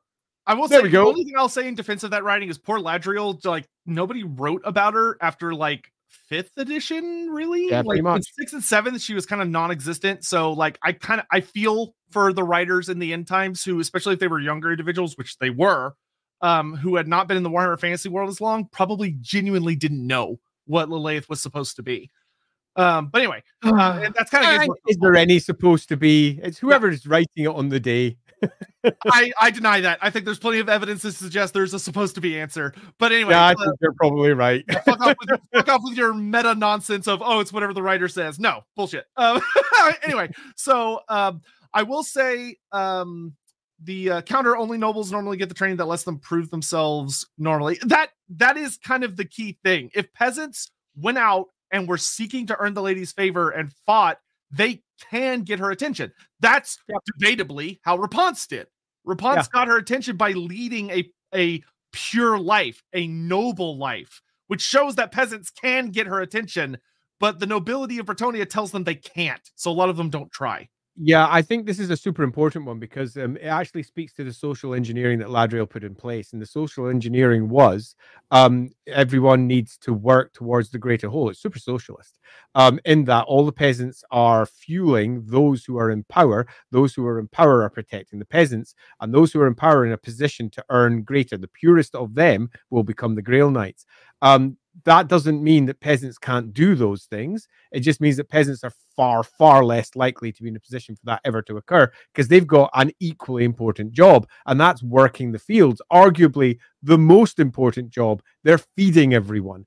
Um, now, does that mean you won't get lots of bad nobles who abuse that? Absolutely not. It's a world where you don't just have bad people. Humans, by their nature, can often be pretty bad, as I'm sure we'll all recognize. But this is also a world where we have actual chaos, where there are people attempting to not just do active evil, for want of a better word, but to try and corrupt people on all sides. And the whole setup, the whole network of the ladies' worship is designed to mitigate for that and try to bring it down so it doesn't happen. And looking beyond your borders and saying, I wish I had that is a classic example of Tzeentch corruption, the Lord of Change. So there will be less of it. And I agree that we're in a position where it's much less likely peasants could. But I also think that the lady herself, by her very nature, would recognize a pure soul no matter where it lay. Yep. Bromo Baggins, thanks for the sweet message. We appreciate it. Thank you oh, for super watching. nice. Thanks very much. Uh, oh, uh, Aaron, Aaron Rogers, given how the Lamian Sisterhood seems to have infiltrated both Bretonnia and the Empire, are there any stories of the lady interacting and combating vampire influence? Oh my god, is there? Uh, the undead, uh, we, we kind of talked about earlier. Bretonnia has honestly more of an undead problem than the Empire does. There's yeah, it's, it's a fuck ton of vampire problems. The Blood Dragons and the Lamians are the two big ones. There's a ton of Lamian baddies. There's a ton of Blood Dragon baddies, and the lady does not like vampires. She does yeah. not like them at all. Uh, they are one of the biggest consistent threats to Bretonnia, uh, especially because the Blood Dragons in particular are such a parasite flip on the concept of chivalry uh, because yep. they they live by a code of honor, but it's a really warped and twisted one that puts martial pursuit above purism and nobility. And it shows how awful someone can become if all they care about is being like the ultimate warrior as opposed to you know the concept of you've ever read like old arthurian poems there's one about king arthur going on about the concept of might makes right versus might should fight for what's right the blood dragons are that ultimate expression of might makes right being the strongest is what matters most where the lady argues that if you're powerful it is your responsibility to protect those who are less powerful so they fight. They're they're two very distinct knightly codes, and one of them's very warped and twisted, which is yeah, Blood um, Dragons. And one's dangerous, particularly giving the core anti-chaos message that Bretonnia stands for. Yeah. Uh, oh my god, so many super chats, guys. Hey, uh, so a goddess of trickery lies found a way to be good, and weirdly enough, multi magic humans, which are in the face of elves, agreed. A god, not a race limited race one. I yeah, I broadly speaking, completely agree. The amount of extraordinary deeds that she's capable of make it quite clear that she is not just simply a Bretonnian god. And with all the background that we have, she's a goddess that has a host of spheres that are re- recognized by other species too. Um, there are multiple gods that follow her, let's say, raison d'etre as a god of lies, cunning, trickery, at et al. I think she's certainly a goddess that others have worshipped in different ways. Yep, Andy's almost to 5k subs. He's getting less than a thousand to go. He's really fucking close. Um, on that, I think we should take just a brief moment to say uh, if you are sitting here at the moment watching on Twitch or on YouTube, you are on the Lore Master of Sotek's channels. And we know for a fact that not all of you have subscribed. I would just like to say, What? A fire upon thee! Press that subscribe button. We the got, Lore got, Master of Sotek's needs your subscription. Wrap it up, Andy. We got questions to answer. wrap it up. Uh, yeah, please subscribe. subscribe. Please, please, please, please. I really am excited to do Queek so get Andy to 5K so I can do it. Please. Thank you. Uh, does Andy hate Gelt uh, as much as Te- Sotek hates Teclis riding a Phoenix? We don't have time to talk about that right now. Um, we, we, don't have time to talk about that right now. Um, so moving on. You um, hate, you really hate Teclis riding a Phoenix? Is it that bad? Riding, yes, it makes me infuriated because his whole thing is that he's weak and frail, and they put him on a fucking monster mount, which ruins the whole point of the fucking character. Anyway, moving on. Um, so the the the the big thing with Ladrielle that I find really interesting, I do want to touch really quick on Malobaude one last time because Malobaude has a fucking awesome story. I'd love to do a stream dedicated purely to him at some point. But one so. of the things one of the things that's really interesting is that Malobaude, if you really look into him, is a character who I would argue very well is a man who has a gift for magic that has not been fully realized yet, and he got missed. And when he drank from the Grail, that allowed for him to have a very unique interaction with it, which allowed him to see through it. But the thing I really love about it is if you listen to everything that Andy talks about, Ladrielle or the Lady of the Lake comes off very much as a goddess who is ultimately trying to do the right thing, but runs by a very ends justify the means from a very God perspective of like there are a lot of horrible small sacrifices and things that must be done in order to defeat chaos or hold chaos at bay that a human would look at and we would go, that's unacceptable. Like even for mm-hmm. defeating chaos, that is unacceptable. It we this cannot be the right way. There has to be another way. Malobaude is that character, which is what makes him so fucking good. Is that he is a character that sees it for what it really is, but he misses the forest for the trees. He sees the atrocities on a human level through human emotions and a human spectrum, and he goes, This is evil. You are evil without the lady really being able to explain to him what she's trying to do from a God perspective. And granted, even if she did, he might still disagree with it because humans are stubborn. And yep. you know, there are a lot of humans that say, well, it would be better for us to die than to do this. Uh, but yep. the irony with Malobaude that I love so much about him is that he becomes what he hates in the lady, and that he turns to darker forces to try and do the right thing no matter the cost to the point that he even starts relying on vampires and necromancers and bandits and renegade knights, which is so fucking perfect. Uh, he yep. is literally one of my favorite, like uh, David to like if the lady is kind of Goliath, he's he's created in her image, but in the worst possible way, which is mwah, oh, it's so good. Anyway, sorry, moving on. What happened when Malobaude tried to kill the lady? He went into the fog and missed. Oh my god. I don't want to do Lorebeards anymore. This is last season. uh oh yes okay. So uh uh, uh total war changes for Bretonnian and how the lady works in total war warhammer 3 i really really really like where Bretonnia is at overall in total war warhammer 3 there are a couple big things i'd like to change though. One the green knight should be able to show up anywhere. Like his army ability should be you activate him and then any battle you go into you summon him and he just comes riding out of a like a cool forest effect because that's how he works is that he literally just shows up anywhere and everywhere uh, he shouldn't be a hero that attaches to an army and he's just kind of there before he leaves, which is weird. That's bullshit. Yeah. Um, it, it was a limitations of the Warhammer 1 engine. They could do better now. They should do better now. The second thing is they should add more units. Uh, the Sons of Bretonnia would be super fucking badass. They are literally magically gifted, uh, kind of like Grail Knight level fighters that wield like tridents and crescent uh, harpoon type looking things, and they ride kelpies. Fucking awesome. Give them to me awesome high tier heavy cavalry unit. Also, truffle hounds. Uh, Truff- Bretonnian truffle hounds are awesome. They're super fucking terrifying. Also, in the lore, they're hilarious because as they're not trained to do this, as an instinct, they attack the nuts of anything they fight. Like person, beastman, they go for your nards. They're terrifying. Gary, absolutely correct. Everyone subscribe to Lore Masters channel now for all the lore. Now, really, please subscribe to the Lawhammer channel so I can release some good lore. Yeah, obviously that too. Run a 12 hour stream. Maybe we could do that for charity one day or something similar because, you know, I have done 24 hour events once. I don't intend to do that. Yeah. 12 oh, hours. Yeah. Imagine 12 uh, hours. And then the last more. few things is the faceless slash Herrimaults. So, like, really hardcore scout archers, especially uh, if they ever wanted to do uh, the Robin Hood guy in uh, Warhammer, whose name I'm blanking on, Bertrand the Brigand. Super Bertrand fun character. He's awesome. Um, but uh, yeah, that's what I would do for Bretonnia for the most part. Like systems wise, I think they're really fine, to be honest. Um, but I, I would just add more things to their faction and tweak the Green Knight a bit, and maybe add like another couple legendary heroes or legendary lords, and you're good to go. Uh, also, though, uh, a feature for them that like taps more into their relationship with Shallya would be cool. They have a really big Shallya thing.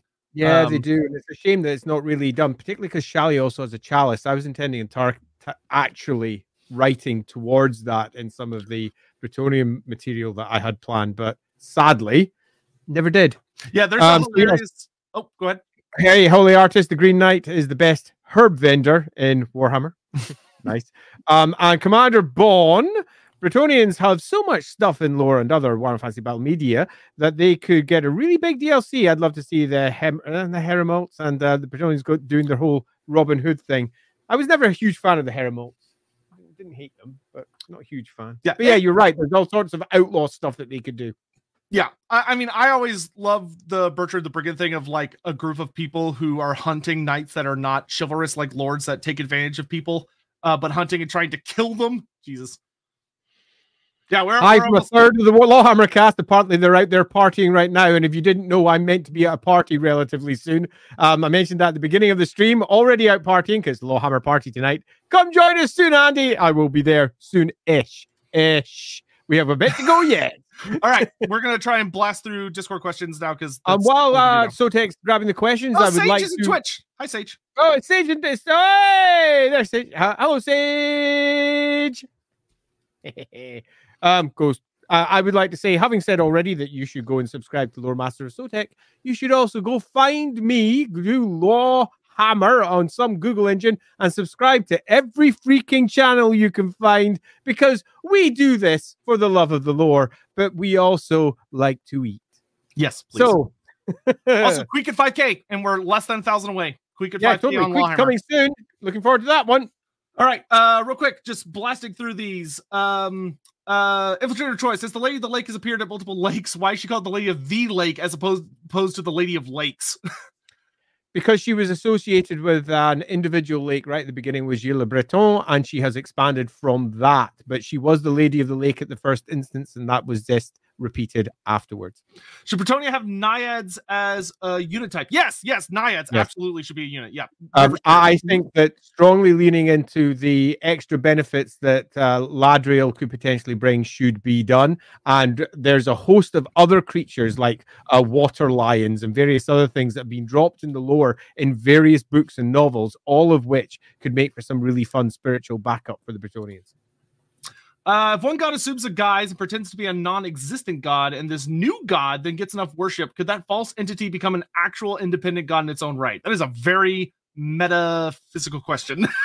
okay, so there's a really deep question here as to the nature of gods and what they are in the Warhammer world. And if you simply stick with belief gives you God, then you're going to fall into those sorts of traps. That, however, is not the case in the Warhammer world. That's just one aspect of how gods and spirits from the Aether, from the Immaterium, from whatever you want to call the Empyrean or whatever lies beyond can be created. The answer to that is it's super complicated not simple. We'd need a stream. Yeah, it's it's a fucking like huge mess. Uh, there's even like a note of thing entities that have tried to do that and it never works out. Yeah, we do need more flood protection. Yeah, so much money fixing our fucking house. Yeah. we, need, we need to put y'all on floaties. Uh, who would win a fight, a Grail Knight or a basic Blueberry Space Marine? I don't know enough. question. I don't know enough about Space Marines to feel confident answering that question. I do. Um, and I would happily say that it's a very good question. It would depend upon a variety of circumstances. Space Marines are fucking mental. Um, no other way of putting it. But then Grail Knights are truly, truly awesome. I think under normal circumstance, the Grail Knight would almost certainly have the benefit. Because you can go, oh, he's covered in armor. Yeah, he's got a magic sword that almost certainly goes straight through it. But it depends on the knight in general and the weaponry that they're equipped with. I would say it's a complicated question and it would probably be fun to answer it. Yeah, uh, there's a whole thing I'd like to do one day of like 40k fantasy interactions, but uh, just just because like like just just to put it very simply, you have to keep in mind that like gods manifest to help out so easily in fantasy compared to 40k. It's ridiculous. Of like Space Marine going, haha, I have a bolter, pew pew pew, and the lady's like, yeah, nah, fuck that. all the bolts just go into the mess and disappear, and then the knight comes out, the mess going, for the lady. yeah, it'd be pretty awesome. Yeah. Plus, I mean, who doesn't want a piece of artwork of like a six foot five Grail Knight impaling like a nine foot whatever bullshit Space Marine through the head, like he's killing some horrible mutant monster. Because that's what they yeah, are. Like the sixth edition picture of the Norse um, champion being taken on by uh, yeah. the Duke of is the Duke of remember, everyone, Space Marines are not humans. They're horrible mutant abominations created by an eldritch, cruel god who is awful. Commander Bond says Naya should be a type of hero unit. Bonus if they can switch between an elfish form and actual war form. Agreed, agreed, agreed. Both forms having ups and downs. Indeed, I added Naiads to fantasy roleplay to um, try and push that sort of agenda, um, given just how much focus have been given on just the Treeman um, versions of the spirits. There are lots of different types of spirits in the Warhammer world, and many of them would be coming to war come the end times or any equivalent, which is very much what Total War is representing. Yeah, I would personally disagree vehemently just because I consider Naiads on the same tier as like Sirens and Dryads and other such spirits, which means they should be a unit tier. If you want to create a, yeah. a champion. Oh, did you say hero unit? Yeah, no, hero. agreed. No, I, I hear the word unit and I immediately think of a bunch of things. I agree. It should be um, a group. Yeah, uh, the lady is the goddess of nobility and Myrmidia is the the noble goddess, how do they view each other slash interact? We don't. Oh God, there there's actually really interesting little tidbits sewn throughout like the Knights of the Grail book about the recent encroachment of Myrmidia's cult into Bretonnia and it interacting with the Lady of the Lakes uh, uh, cult. There is a really interesting relationship there that is not very well explored. I agree. Um, and the largest part of this is any weakening of the lady's worship is a weakening of Ladrielle's plan. And Ladrielle's plan is clearly a good one. But that doesn't mean that there isn't going to be influence from outside entities, all of which could be seen to be helping the dark gods by doing so, which is super fun. Um, because that's not the intent. And that it just makes for an interesting setting. So yeah. Jake, you joke, but uh, that piece of fan art out there that's like super well made of the Emperor fighting Sigmar looks fucking incredible, and it makes it shows how Sigmar is truly the hero and the Emperor is a monster. Um, anyway, because he literally just looks like a goofy chaos champion about to get smacked with Ghal Maraz. Um, if the uh, if the lady was manipulating the Bretonnians into being a buffer state for Athel can we assume there are many threats on that particular border, or is it to place a barrier between the elves and the fishmen? Obviously, it's about the fishmen. Clearly, as we've noted, it's much more complicated than that alone. Yeah. Um, they are not a buffer state for um, Athel while simultaneously they do provide that benefit.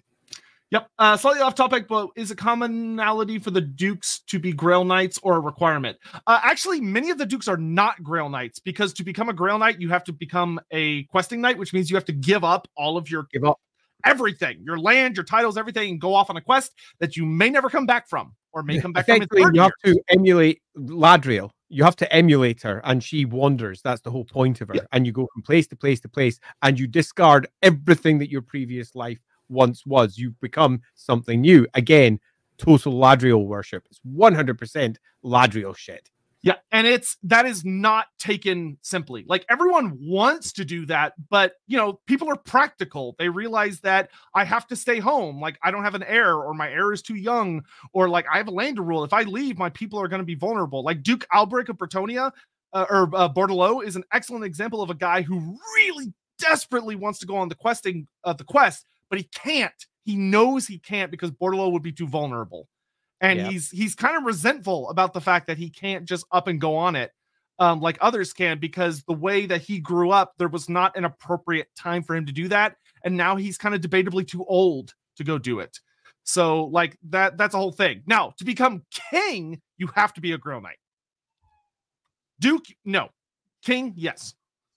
Have that fun. might be one of the few things Karl Franz has not done. No, I mean Karl Franz has done pretty much fucking everything in his time. He's interacted with Louen a lot. I mean, a lot. Uh, yeah, yeah. They, have met quite a few times, but no, he's never met the lady. Um, yeah, as hilarious as hilarious as that would be, because uh, yeah. Karl Franz is, of course, the greatest statesman in the world. yeah, of course he is. He he would he would completely persuade her around. Yeah. Oh um, man honestly, the fact that Karl Franz like got to chat with Ariel and Orion and actually swung them on something is genuinely his biggest gold star he ever got in his life. That's yeah. like the one time that was like probably his biggest claim to fame as a legitimately good statesman was he actually got to talk to the Wood Elves. Uh, let's see. From what I've heard, the Bretonnies seem to be developing a feudalistic knightly society built around honor and chivalry prior to the lady entering the picture. Is the lady simply playing off what the Bretonnia were already developing to get uh, into to get their worship? If not, why is her worship so exclusive when honor and chivalry exist elsewhere? I would say she looked at what clay she had to work with and she made it into the best version she could. That, yeah, one hundred percent. She she looked at the um uh the province as it existed and went, how can we make this work? The end times are real. We have to ensure that they can stave it off. Seems pretty simple. Uh, did the lady ever uh, come to favor Bretonnians more than the elves over time? I would say yes. Um, because anytime there's a conflict between the two, she sides with Bretonnia like nine times out of ten. I, would say it's probably more complicated than that alone. Favor, after all, it's it's like trying. You know what? I would say she do, does what's best for the land of Bretonnia, not the Bretonnians yeah. themselves. Um, yeah, she's she's a character of quite clear self-sacrifice. Um, and that self-sacrifice is laced through in for example, what she asks of the questing knights, those who are going to effectively become her representatives. Um, so I think that self-sacrifice would be laid through on almost everything. She hasn't turned her back on the elves. She is definitely doing something else. Um, so I think the answer is probably it's complicated. Oh. Yeah, I mean to, to be like because keep in mind Orion, it's not unusual for him to lead the wild through, through Bretonnia, and she usually doesn't do anything about it.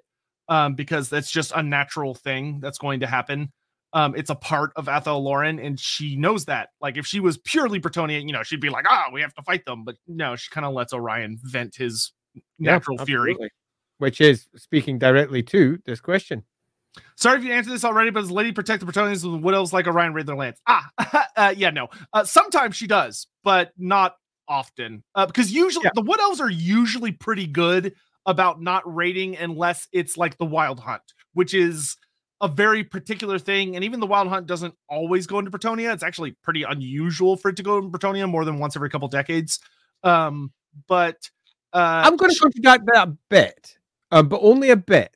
Um, in that um, the Grail Knights in no way lose their abilities. If they have particular prayers that is going to enact a particular outcome, they come to pass, which means that the lady is not not supporting them. And I know that's a cut double negative. Okay. But it, um, so she's it's not, not, a martial affair. yeah, yeah, quite. It's not like she's turning up and saying, "Oi, stop." Um, the children are squabbling, and she lets them squabble. Um, but those who represent her and do the things that she thinks are correct, she continues to support them in what they do because they are her representatives. So it's not that she doesn't specifically help, but she doesn't go out of her way to do so either. And, and, it's worth noting there are ways to avoid the wild hunt. It's not like you're guaranteed to die because the wild hunt has come out. It follows certain tracks and tends to avoid major uh, settlements. The one time where Orion actually led the wild hunt to a full on city and was being unjust, he was going beyond his purpose. The lady immediately stepped in and killed him or led him to his death. What about Louen and Eltharion? Eltharion has a very interesting. Uh, Eltharion's relationship with Ladrielle gets conflated in Total War because they wanted to associate somebody with him, and there is maybe some suggestion that the Miss Alpha of Yvresse uh, have some kind of relationship with Ladrielle, which is probably true. There's probably a ritual that they have from her. Um, so there is there is a relationship there, but Eltharion himself in the lore does not really have any relationship with Ladrielle at all. It's more. I, I I would even go as far to say, even if it they did, um, even if it was someone that was um expressly selected by Ladrielle, perhaps even an avatar of Ladrielle, if such a thing exists, an avatar of Ladrielle pops up and arrives in the good old lands of Bretonnia, they're going to get the same reaction that everyone else does because she's the freaking goddess of lies and lost things, not the goddess of allying with other people. She has got her own job to do, and it's her job, not somebody else's. Now, might that mean that they might come along and make petitions if they could figure it all out? Sure, they might try, but I doubt they get a good response. She's a wanderer. She's all about isolation and doing her separate individual goal, not about, you know, hanging around having a chat with her pals. So, yeah, she turned her back on her own husband, Asuryan, literally walked away from him. And Asuryan, for all of his grief, allowed it to occur because of the yep. importance one presumes of what was happening. And Eltharion is the among the high elves, Eltharion is the most speciesist. Eltharion is insanely speciesist, and you can't blame him because everyone else, as far as he's concerned, the humans. Not that I'm aware of, Gary. Just to be clear, there. Yeah, no, they've they've never met. No, not that I can think of in uh, any source I've read El- lately. Eltharion does not leave Ulthuan anymore, no. ever.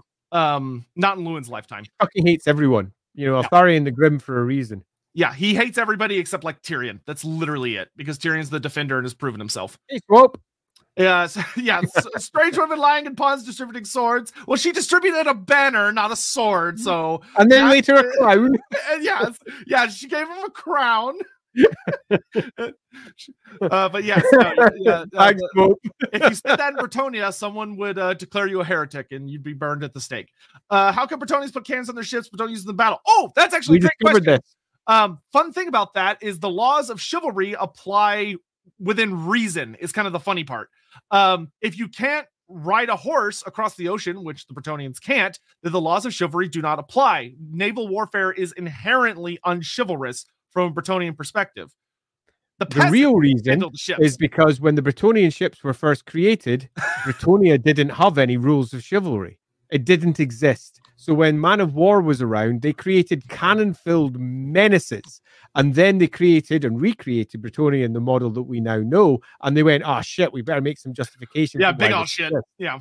Yeah. Yeah. Oops. So the weird the weird explanation is that basically the Bretonnians really hate black powder because they view them as like an awful expression of unchivalrous warfare.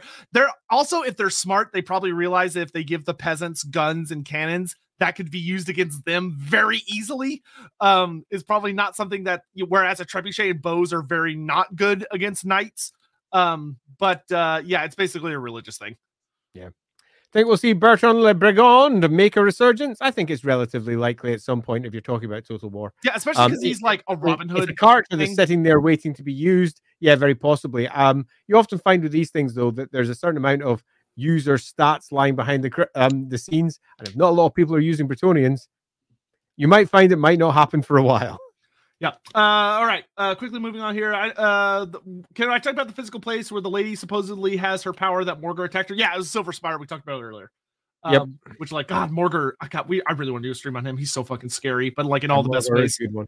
Um, I like Morghur. Are there any prayers or religious practices for the lady that are preached followed in Grail chapels? Uh, yes, sort, sort of. of. Not yeah. through priests, but yes, they do um, pray. Yeah, there are there a lot of prayers to the lady. Yeah, and it's um it's it's not very well detailed or very well handled because they'll say, for example, there's a Grail chapel and some Grails act Damsels act as nuns there. What do they do? They kind of don't really discuss what they do. They just kind of hang there doing stuff. There is there is a, there is a hilarious note that Grail Knights at Grail chapels will give like little oratories every um uh like holiday, so like every equivalent of Sunday um but they're like really bad at it because they're not orators. so like apparently they're known for rambling for like 30 plus minutes about random bullshit trying to say good things about the lady, which I love. Um, yeah, I think it's something that um, needs uh, a, a good retreatment, basically. Yeah. Someone needs to sit down and write it all out nice and clearly and pop that into a role play book or equivalent. Is worshipping the Lady Noble exclusive? No, no, it is no. not. Uh, Absolutely not. The peasantry worship the lady as much as the nobles, and yeah. everybody has got their place within that particular order. We discussed that earlier. Yep. Uh, what other gods, if any, can Bretonnians worship? Uh, Bretonnians uh, have a lot of stuff going on with Morr, Shallya, Manann, yep. Yep. pretty much yep. everybody but Sigmar. From like Empire, Sigmar is Empire specific. The rest of them, though, Ulric is not really in Bretonnia, um, like at all. Um, but granted, they do not have winters like the Empire does. Um, but yeah, they pretty much have like the rest of the old gods. It's still a polytheistic society. Um, just it's just that yeah, the, the lady at the top. Um, not only at the top performs the vast majority of the functions that most people require uh, attention for. There, they uh they have the lady to protect them from the gods. Is a good way of thinking of it. Yep. Uh, what are the uh? Is the Grail simply an Arthurian legend reference, or is there more of a Warhammerified reason for its existence? Uh, actually, okay. A, great question. B, the, the meta answer is that yes, obviously it's yeah. just straight, straight from Arthur. But B, uh, in the Warhammerification version, the really fascinating thing that I like to think about the Grail, which I don't know if Andy will agree with this, but the Grail, when it's talked about what it's filled with, it's filled with light not like water or wine or whatever. It's filled with literal like liquid light. And what is very heavily implied that I very strongly believe, and what makes the uh, Ladrielle fascinating, and actually shows that she has a pact with Bretonnia that she makes a sacrifice that is not very well seen. Is that I genuinely believe she, in a sense, is almost cutting herself and putting a little bit of her godly essence into this chalice that goes to these knights. She's literally giving a little bit of her essence every time she creates a Grail Knight which is far more profound than a lot of people realize. Because God, I'd say that that's quite likely. Yeah, because gods generally don't do that because that's why introduce a weakness like that. Yeah, Bretonnia is special. Yeah. Uh uh let's see. How is it Malabai? come down with a quick happy Festdag all. I hope St. Nicholas comes to you on the space hulk of the sea and gives you his gift of eternal life. That would be nice. That's what Festdag is, right? Yeah, quite right. Yeah, too. Sure. Eternal life. That's the only thing I want for Christmas. It's really interesting. There's not really like much of a Santa Claus That's cool. in Warhammer. Um, no, there's not. Because because Christmas really isn't a thing. It just goes to like Halloween to New Year's. There's not really. Yeah, um, I remember having a conversation with uh Fatshark about this as they were trying to figure out what they would do at the various important festivals that we have in the real world. How do I handle Halloween? How do I handle Christmas? And they came to the conclusion that the vast majority of the shit they want to create didn't match anything. So they kind of just went, well, fuck it. We'll just do some Halloween shit then. and then put some loose stuff on top. Yeah. Now, yeah. Now they do a thing where they just do New Year's and Christmas together. So they just do a, an event that stretches over both, which is fine.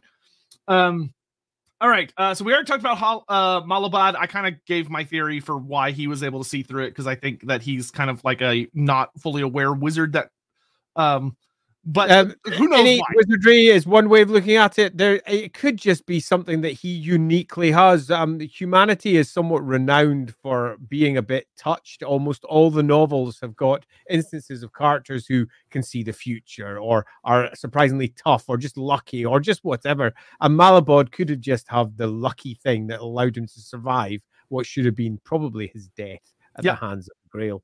And to be fair, it could also have just not actually been the lady um like because he didn't become Good a Grail and he didn't die like and there is a false grail. That's a really important thing. There is a false grail out there somewhere. I think i actually prefer that as a story. Yeah so it could be that Malobaude was tricked um yeah. and saw something that somebody else wanted him to see. Um yeah. anyway um how mm-hmm. much does like there, there's really interesting multiple ways to in- interpret that story which is fun. Hmm. um how does becoming a Grail Knight change the individual? As they're uh they they're superhuman. Uh, that's the easiest way I can put it. Uh, because it's it depends on the individual knight, which makes it really fucking hard to describe. Yeah, somewhat disappointingly, the rules for Warhammer Fantasy Roleplay Second Edition, when they were laid out, didn't cover this. Um, they were too terrified. Ooh, yes. they were too terrified of the impact it would make on the rules because it would break the system. Because Second Edition Warhammer Fantasy Roleplay didn't have a very good top end. Once you got past mid tier, everything just sort of mulched in together. So there was no way that they could make something look top tier without making it more powerful than a dragon or more powerful than something else. And I do mean literally significantly more powerful than a dragon. Well, they must have forgot about that when they made Night's Dark Masters. um, well, even Night's Dark Masters, many of the vampires in there are relatively weak for all they look powerful. Um, but yeah, the and that no, not to get into it, Night's Dark Masters is one of the reasons why they didn't do the Grail Knights was because, well, it didn't quite go the other way around actually. But nevertheless, it should have been done. Was should just break your systems and have fun with it. Anyway, um, yeah. Totally. Let's see. Uh, singles being revealed, leaked for female knights of the old world. Do you think they're going to be changing a lot of the chivalric code? There's nothing in the chivalric code that says women can't be knights. Yep, uh, nothing. That, that's not like it's literally just a cultural thing. It's not stated in the lady strictures. Yeah, and I have absolutely no problems with them going, yeah, we wrote that bad before. Let's just change it because they wrote it bad before. It was not well written given the very nature of the characters they were discussing and the fact that gender really doesn't matter to a fucking god. Yeah, like yeah, I know. It's like unless it's literally a god of men or a god of women, why would they care? Yeah. Uh, let's see. Has any non-Bretonnian converted to worship of the lady? Yes. It's rare, but it does happen. Uh, mm-hmm. Can you discuss how Bretonnia is far more Arthurian than French? I mean, okay, so this is actually a really interesting thing that if you actually bother to study Arthurian legend, a lot of the like really big ones French. that we're all really famous for, they're French. They're French legends. They were written by French authors. so, yeah, like, um, if anything, so, Kirchhoff took it back to its roots. well, it is about England, and it was one of the things that really pissed off a lot of people back in the day because they're like, "What? They've just made France England." fuck off. Um, and that understandably upset a lot of people. But now we're what 30 years after it's um changed from one version of Bretonnia to the other. And by this point, I think we've uh, built something that is, for all it's based clearly upon Arthurian legends, has become its own thing. The lady and everything she represents is so far removed from its initial creation to actually have become something that's super fascinating and cool in its own right. Uh, okay, skipping the joke questions though. Thank you for submitting those. I do like them. Uh, let's see. Uh, is the lady's blessing akin to a chaos warrior's mark? No, it's far more profound. Um, like a mark of chaos is not nearly as powerful as the blessing of the lady. Yeah, which is impressive. I think it also says a lot to the difference between actually being a god that's alive on the material plane, so to speak, in comparison to one that's sitting in the great beyond, desperately attempting to shake the roots of the world, which the chaos gods are, by comparison, weak. Oh yeah, I'm sure. I'm sure the dark gods would love if they could manifest and literally like give pieces of themselves for their mortal worshippers to drink, but they're not allowed to do that because uh, they would literally shatter reality if they did that. Um, technically started as Welsh questions on French. Yeah, whatever. Get out of here. Um, yeah. I, we're not. Um, yeah. I'm not. I'm not allowing a historical. The, the legends are obviously going to be coming from, let's just say, the UK in general. A but Frenchman, the a French stories wrote it. That's the important yeah, thing. Uh, are are Maldred much. and Malfleur still canon? And if so, does Malobaude know about their history? Uh, Maldred and Malfleur are still canon as of we know right now. Yeah. I really hope they're still canon because if they are, then the old world takes place when they are about to do their whole thing. Um, I- would be awesome. I'm going to I'm going to disappoint a few people when I say this particular point, but there's not really any such thing as canon for Warhammer beyond what the writer at hand decides to be inspired by and draw detail from. Even though Games Workshop themselves have a very clear canon of books, that canon of books is only whatever their most recent recent releases were for their most recent game. So that means at the moment our canon is 8th edition Warhammer, end times included, and that's it. That's the canon. Nothing else. None of the novels, for all they may be newer than some of the books that are out there, they don't count. White Dwarfs, they don't count. Nothing counts. None of the computer Andy's games. definition is Out. technically correct, but it's dumb, so Okay, ignore it. Just do But your own thing. bullshit. That's actual bullshit. That may be technically correct, but for those of us who are playing the game, we've got loads of lore that we love that we think Yeah. is very much canon, is part of what we think the Warhammer world Remember, is. The most important thing is always tell GW to fuck off. Anyway, so Yeah, uh, I think that's a good place to go. Yeah, um, it's our fucking Warhammer, not theirs, right? Yeah, right? as of no, the most Oh. recent updates, yes, they're still canon. And yes, Malobaude knew about them, and it is there's a lot about them that probably influence Malobaude's thoughts about how the lady is not what she appears Right. to be. they are not kidnapped. That is a heavy loaded term. They are taken, arguably. Um, they are often given, um, but loosely they come along. Good old uh, what's her face herself turns up and says, "Hey, Yeah, the Fame kid, like yeah, imagine the the Pope same country up. arrives, goes, this kid, and they're all like, "Yeah, fair enough, off you go." It's not really a kidnapping; it's just a part of growing up in the Bretonnia. Also, the Elves there are is not that possibility involved. that if you're magical, you will go and you will learn how to use that magic on behalf of the lady. They are off to serve the lady. If, for example, you uh, believe that all peasants that go to serve in a castle are kidnapped, then sure, it's kidnapping. But they're not. They're just taken by the local lord to serve in their castle now because they have been blessed to serve the local lord or local lady or whatever. Um, there's lots of different words we can use, some of which will be more well pregnant with negativity than others. But I think using kidnapped very much says what you think about the situation. I don't think kidnapped is quite correct. Yeah, uh, but uh, Boxagors. I, I do love Boxagors. I don't think Andy knows about Boxagors. I don't Uh, know box. What's a box? The- the- they they're they're a new type of Kroxigor that were introduced in Total War, and they have like old one technology, like boxing gloves. It's, I have amazing. seen them. I love them. and they're, they're hilarious. I'm particularly liking the spelling of cannon there, suggesting they're blowing shit up. well, they do. They they use geomancy to See? throw rocks. Amazing. boxers are quite literally cannon, even if they might not be cannon. Yep. Um, uh real okay uh fast forwarding through a lot of stuff. How would we have handled the lady in the end times? We do not have time for that. Uh, that would be good for an end time stream. Um would has yeah. lady, have the lady or her followers made return in age of sigmar? No Bretonnia was very explicitly left out. They kind of parodied age of sigmar uh or they parodied Bretonnia through the maggotkin of nurgle and the flesh eater courts. They both parody what um Bretonnia used to be kid stealing, kidnapping, whatever, Hammond. yeah uh, what do the ladies demons look like um it, depending on how you define the term demons you could argue certain naiads uh would be like messengers of the lady or her uh, her spirits um and that would be the best Various thing I would spirits of the land. There you go. Yeah. Um are there any notable examples of the lady ascending someone into a demon prince uh the closest thing would be Gilles Le Breton becoming the green knight Yeah, I mean, look at the fucking Green Knight. And Yeah, the Green Knight is demon quite literally a demon prince of the lady is that um, she does take people through into her equivalent of the Aether, so her equivalent of the other side, but it's clearly pocket realms um, that exist with outside of time and nature as we as is understood by the mortal realms. Um, but she doesn't really take them into the warp, for want of a better description. She doesn't elevate them into demonhood. She's very material in terms of how she elevates folks. And yes, they may live for a very long time, but they are ultimately always mortal. uh let's see And maybe um, Green Knight. Do we know if the, the the water in the a unique taste? Uh oh, I literally just read the story about Louen drinking out of it. I don't believe there's any description of taste. It's more like sensations.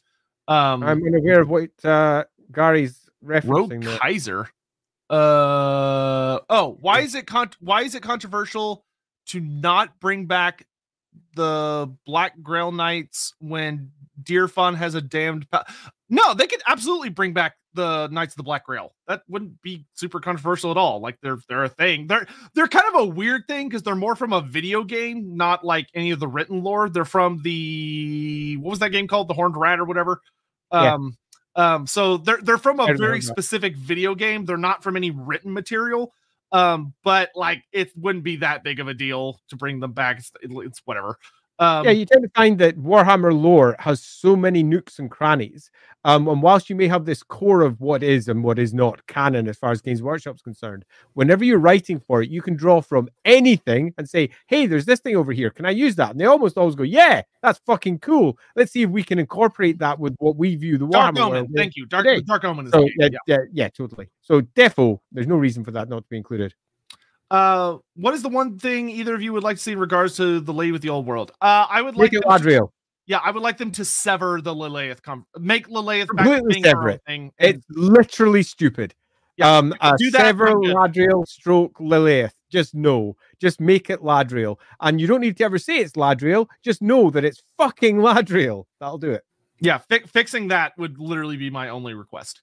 Yeah, um, but uh, yeah, yeah, Knights of the Black Grail would make awesome for like if if uh if hopefully we will get a playable like the the Red Duke. I mean, he's already in the game, so hopefully he'll get a playable faction, and Knights of the Black Grail would be perfect for him. Mm. Um, let's see. Um, that's not related. Uh, can others? Oh, that's a question. Could other species get the lady's blessing? Say, for instance, could there be an ogre Grail Knight? No. Because hmm. um, uh, Ladrielle is a thinking, active god. The lady exists. The lady isn't just doing things by rote. She's not simply going, Well, if you match this pattern, I'll make you a thing. She's saying, Bretonnians, this is my covenant with you. If ogres wish to be involved in that in any way, they'd have to do something completely different and also be exceedingly pure. She's looking for anti chaos time bombs, I suppose, that she can deploy where she needs to. The ogres are so far away and so removed from that to be almost ridiculous. Now, would that mean that, say, let's go a bit closer, someone in the Empire could do it? Arguably, yes, but that would break in some respects her covenant with Bretonnia. Bretonnia are the ones she has to deal with. And that doesn't mean that she wouldn't do it because they don't deserve it or they might be useful. She wouldn't do it because she wouldn't want to weaken the position that she's built with Bretonnia. You could do something completely different. Let's say Ladrielle is Renald. I'm not saying that Ladrielle is Renald. I'm just making some bullshit up here. But let's say Ladrielle is Renald. There we go. Who needs a covenant? We've got a completely different way of getting to that same route. So the answer is loosely speaking, yeah, no. Yeah, because uh, that would because you have to think if if she could would give the blessing to like literally just anyone, then why hasn't she blessed someone from Kislev or the because she could show up yeah. in faraway places, but she's never yeah. blessed a non-Bretonnian, and she also has never blessed a non-human. Otherwise, why would as the lady? That doesn't as, necessarily as mean that as yeah, sorry, God as he has lady. not intervened in another way. And I think that's where I would answer this question from that as the lady, she wouldn't want to because it would undermine what she's built. But as a God, that's a completely different setup. Uh, explain Marcus Kruber then. Uh, so Fat Shark did explain themselves, which is that he's literally a descendant of a Bretonnian duke. He is Bretonnian. He just happens to live in the Empire. Also, it's the end times and the lady's desperate, and he literally just killed like millions of scum. She's like, "All right, whatever. I need more. I need more troops." I mean, he did literally kill ten billion of them. yeah, so you know he earned it. Uh, but he's a descendant. He has Bretonnian blood, so like yeah. he technically would ma- match the covenant. Um, Lady of the Lake sounds more like a title than a name. According to Bretonnian religion, does she lack a name, or is her actual name too sacred to say under most circumstances? Is there uh so the general gist is that she's never given them a name and they do not speculate because it is not their yeah, place to do lady. so. Yeah, totally. Um, but yeah, no, she, she yeah, she's just never given it to them, and they don't they don't play around with that because the god is like real and like in the world. She has a title, and that's her title. I just take the first couple of syllables of her name anyway. Laddie. I mean, she's yeah, Ladrielle.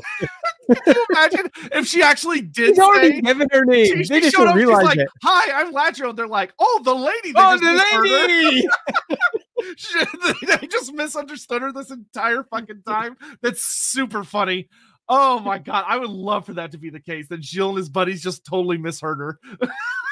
I am Ladrielle. She just never. Lady. She said lady. She said lady. Okay, I'm the lady there. Yeah. All right, you weird little monkeys. All right, whatever. I guess I'm the lady now. Whatever works. oh my god, that's so funny. I love that so much. Um, assuming the lady uh does uh does she talk to any of the other gods, uh, elven gods of the pantheon? Uh, not really. Um, but she's probably yeah, that's an interesting question that I think would be answered in a separate stream because her nat- the nature of her divinity is clearly different to the rest of the elven and just yeah, gods. It might be because of the role she has. She can't. Yeah, um, there, there might she might genuinely not be able to. She's not in the realm of the gods. Um, she is quite literally in the physical realm. That brings laws placed upon her, and that's the laws of material reality. She is quite literally separated from the rest of the gods. Yeah, and that could very much be part of. Her, the, the rules with Asuryan told her is that you cannot reveal yourself to the other gods. Yeah, super lonely. Yeah, um, no good place to be. Uh, does lady have any legends connecting her to some of the more traditional overall gods, such as uh the actual old god, or the classical gods, or is she totally foreign to that pantheon? That's a great question. And the answer is that they never really tied the two together because the lady, um, in its official books, only two books, um, uh, is separated from all the other gods and given no connections at all. And then when you move over to the roleplay game, there's not really been a great deal written about that. And again, she's left, broadly speaking, separate. So she doesn't fit within the standard pantheons or indeed any of the relationships so far. Now, would she? Probably. The Bretonnians would have their own myths attempting to make their goddess look like she's more important than others, and others would have the same thing where they put the lady as subordinate to their individual gods. So, are there stories out there definitely in the Warhammer world, but they've not hit actual um, comments. That is one heck of a big comment there. Uh, see, fact, the idea my name came from the idea that a lady came to claim this boy from his family, and his mother took to the forest and ran into Durthu, begged him to save him from his fate. Durthu told the fate and changed his fucking. so, funny enough, Durthu has kind of done something sort of similar in his past, and he really regretted it. So, but that being said, who knows? Uh, you know, your canon, have fun with it. Maybe Durthu saw something particularly interesting in this one little human. Thank you for that one, Durthu's manservant. Uh, let's see. Uh, though he would probably be claiming that child in the name of the forest uh, which could actually be very genuinely interesting. Um, because eh, there are human children servants in Athel Loren, which is interesting because they are not the children taken by the Fey Enchantress. They seem to be other children, which yeah, opens we, really got, interesting questions. Yeah, we have got clear um, stories that make it very evident that what Ladrielle is doing is separate to the stuff that's going on in Athel Loren, so that the human servants that are over there are purely purely Asrai based. Yeah, and they're slaves. It's really fucked up. Yeah. Um, I mean, s- slavery for elves is not exactly uncommon. The high elves have done it at various points in their history. Dark elves do oh, yeah. it all the time. Yeah. The Asrai almost certainly do it too. Slavery and elves slavery, come hand in hand with their arrogance. Done to a lesser yeah. species, like yeah, they're lesser. They're lesser species. they've always they've always considered themselves superior. Yeah, so from a no great surprise. Less fucked, but yeah. Um, I mean, I'm not saying it's good. I'm just yeah, saying it's not the unexpected. Uh, last couple questions. Uh, more general questions on God as a whole. In Warhammer, we know gods are influenced uh, or can be influenced. Oh, oh, God. So I, I would love to answer. There's a whole thing we'd like to, uh, we'll have to do at some point about gods. It's a really messy subject. Like gods are, I would say, one of, if not the messiest Warhammer subject. Not because the information is necessarily super conflicting. It's more that there's so much of it and a lot of yeah. it is conflicting because it's from in universe perspectives that give you correct answers, but not every God is the same kind of God, so to speak. It's super yep. messy. We don't have time. Yep. Agreed. Basically, the answer is, as I often say, it's complicated. We'll get to that in another stream. Uh, let's see. What would happen to a chaos creature like a Preyton that drank from a lek blessed, by the lady? If it was legitimately blessed, it would die. Uh, her, her, ah, yeah. Yeah, her blessings literally burn out corruption. It's very indeed. Um, rather amusingly, on that, the lady herself directly in one short story basically says that all the waters of Bretonnia are are basically her chalice. Um, and so if you enter any water, you're entering her chalice. So there is a nice, lovely little argument you could have there that Bretonnia itself is probably of all the realms of the old world one of the most anti-demonic, which um, I think makes for a really interesting setup for what is the most fairy tale, the most weird, the most fey enchanted and odd of all the realms. The very fact that it's dangerous for certain creatures to live in as well, I think, makes it more interesting. Because if you look at the Empire, all of their dark corners, all the place that's benighted, um, are super dangerous. Forests are bad Where if you look at the other one, forests are fey, which is a bit different and it gives it a different tone. And it's nice to have different stories to tell for each part of the Warhammer world. Yep. Uh, let's see. You're not becoming a god. You're just dehydrated. These knights just don't drink enough water. They're just hydrated for the first time in their lives and they feel superhuman. Uh, let's see. Um, the lady is very much a goddess of nobility, Bretonnia, the knights, dukes, and so on. How much relevance does she have for the everyday Bret? Um, um, a ton, massive. We've got that. Yep. Um, it's uh, if you want to see exactly how much, go check the original description for the Lady of the Lake that's presented in fifth edition because it's really the only place where they clearly separated out in the lore and say this is the lady and who she is, and they say that she is a goddess from the top to the bottom of society. Does the lady have believers among the humans that are not Bretonnian? Uh, yeah, uh, people that have maybe witnessed something crazy. Humans are complicated, of course. Yeah, humans are uh, complicated uh, creatures. Has there ever been an instance that someone's tried to? Oh, someone tried to steal like water from the Grail. Well, it's it's literally like godly essence. It's good luck. Not, yeah, good fucking luck. You're literally trying to steal from a god. That is good luck. I mean, if you arrive in the uh in Ladrielle's court where she is surrounded by hundreds of wizards, all of whom she and others have been trained by. Don't think that the human boys could disappear into somewhere weird and never do it. They're all trained by her. They're all there, uncorrupted in this pocket realm. You've arrived in her court. The good old Grail is there, the same place that Louen Leoncoeur pops up to in one of his stories. And you've arrived, and there's spirits everywhere, and there's all sorts of craziness. And you're like, that's it hey, light lady, I'm here to steal your stuff. Good luck, particularly given she is quite literally the goddess of lies and stealing shit. So, yeah, yeah go, you're not go, in good territory. Go, go read The Court Beneath, and you'll realize that even Ronald would probably look at that and be like, eh, probably not. Yeah. Maybe not. I'm not so sure this is where I want to be. The changeling will be going, you know, this is a tough one to infiltrate. Yeah, yeah. It's the yeah, she's kind of a bitch to deal with.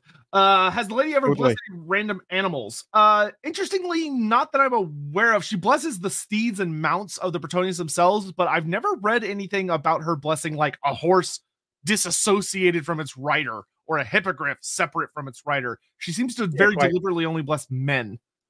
Yeah, um, those with minds totally.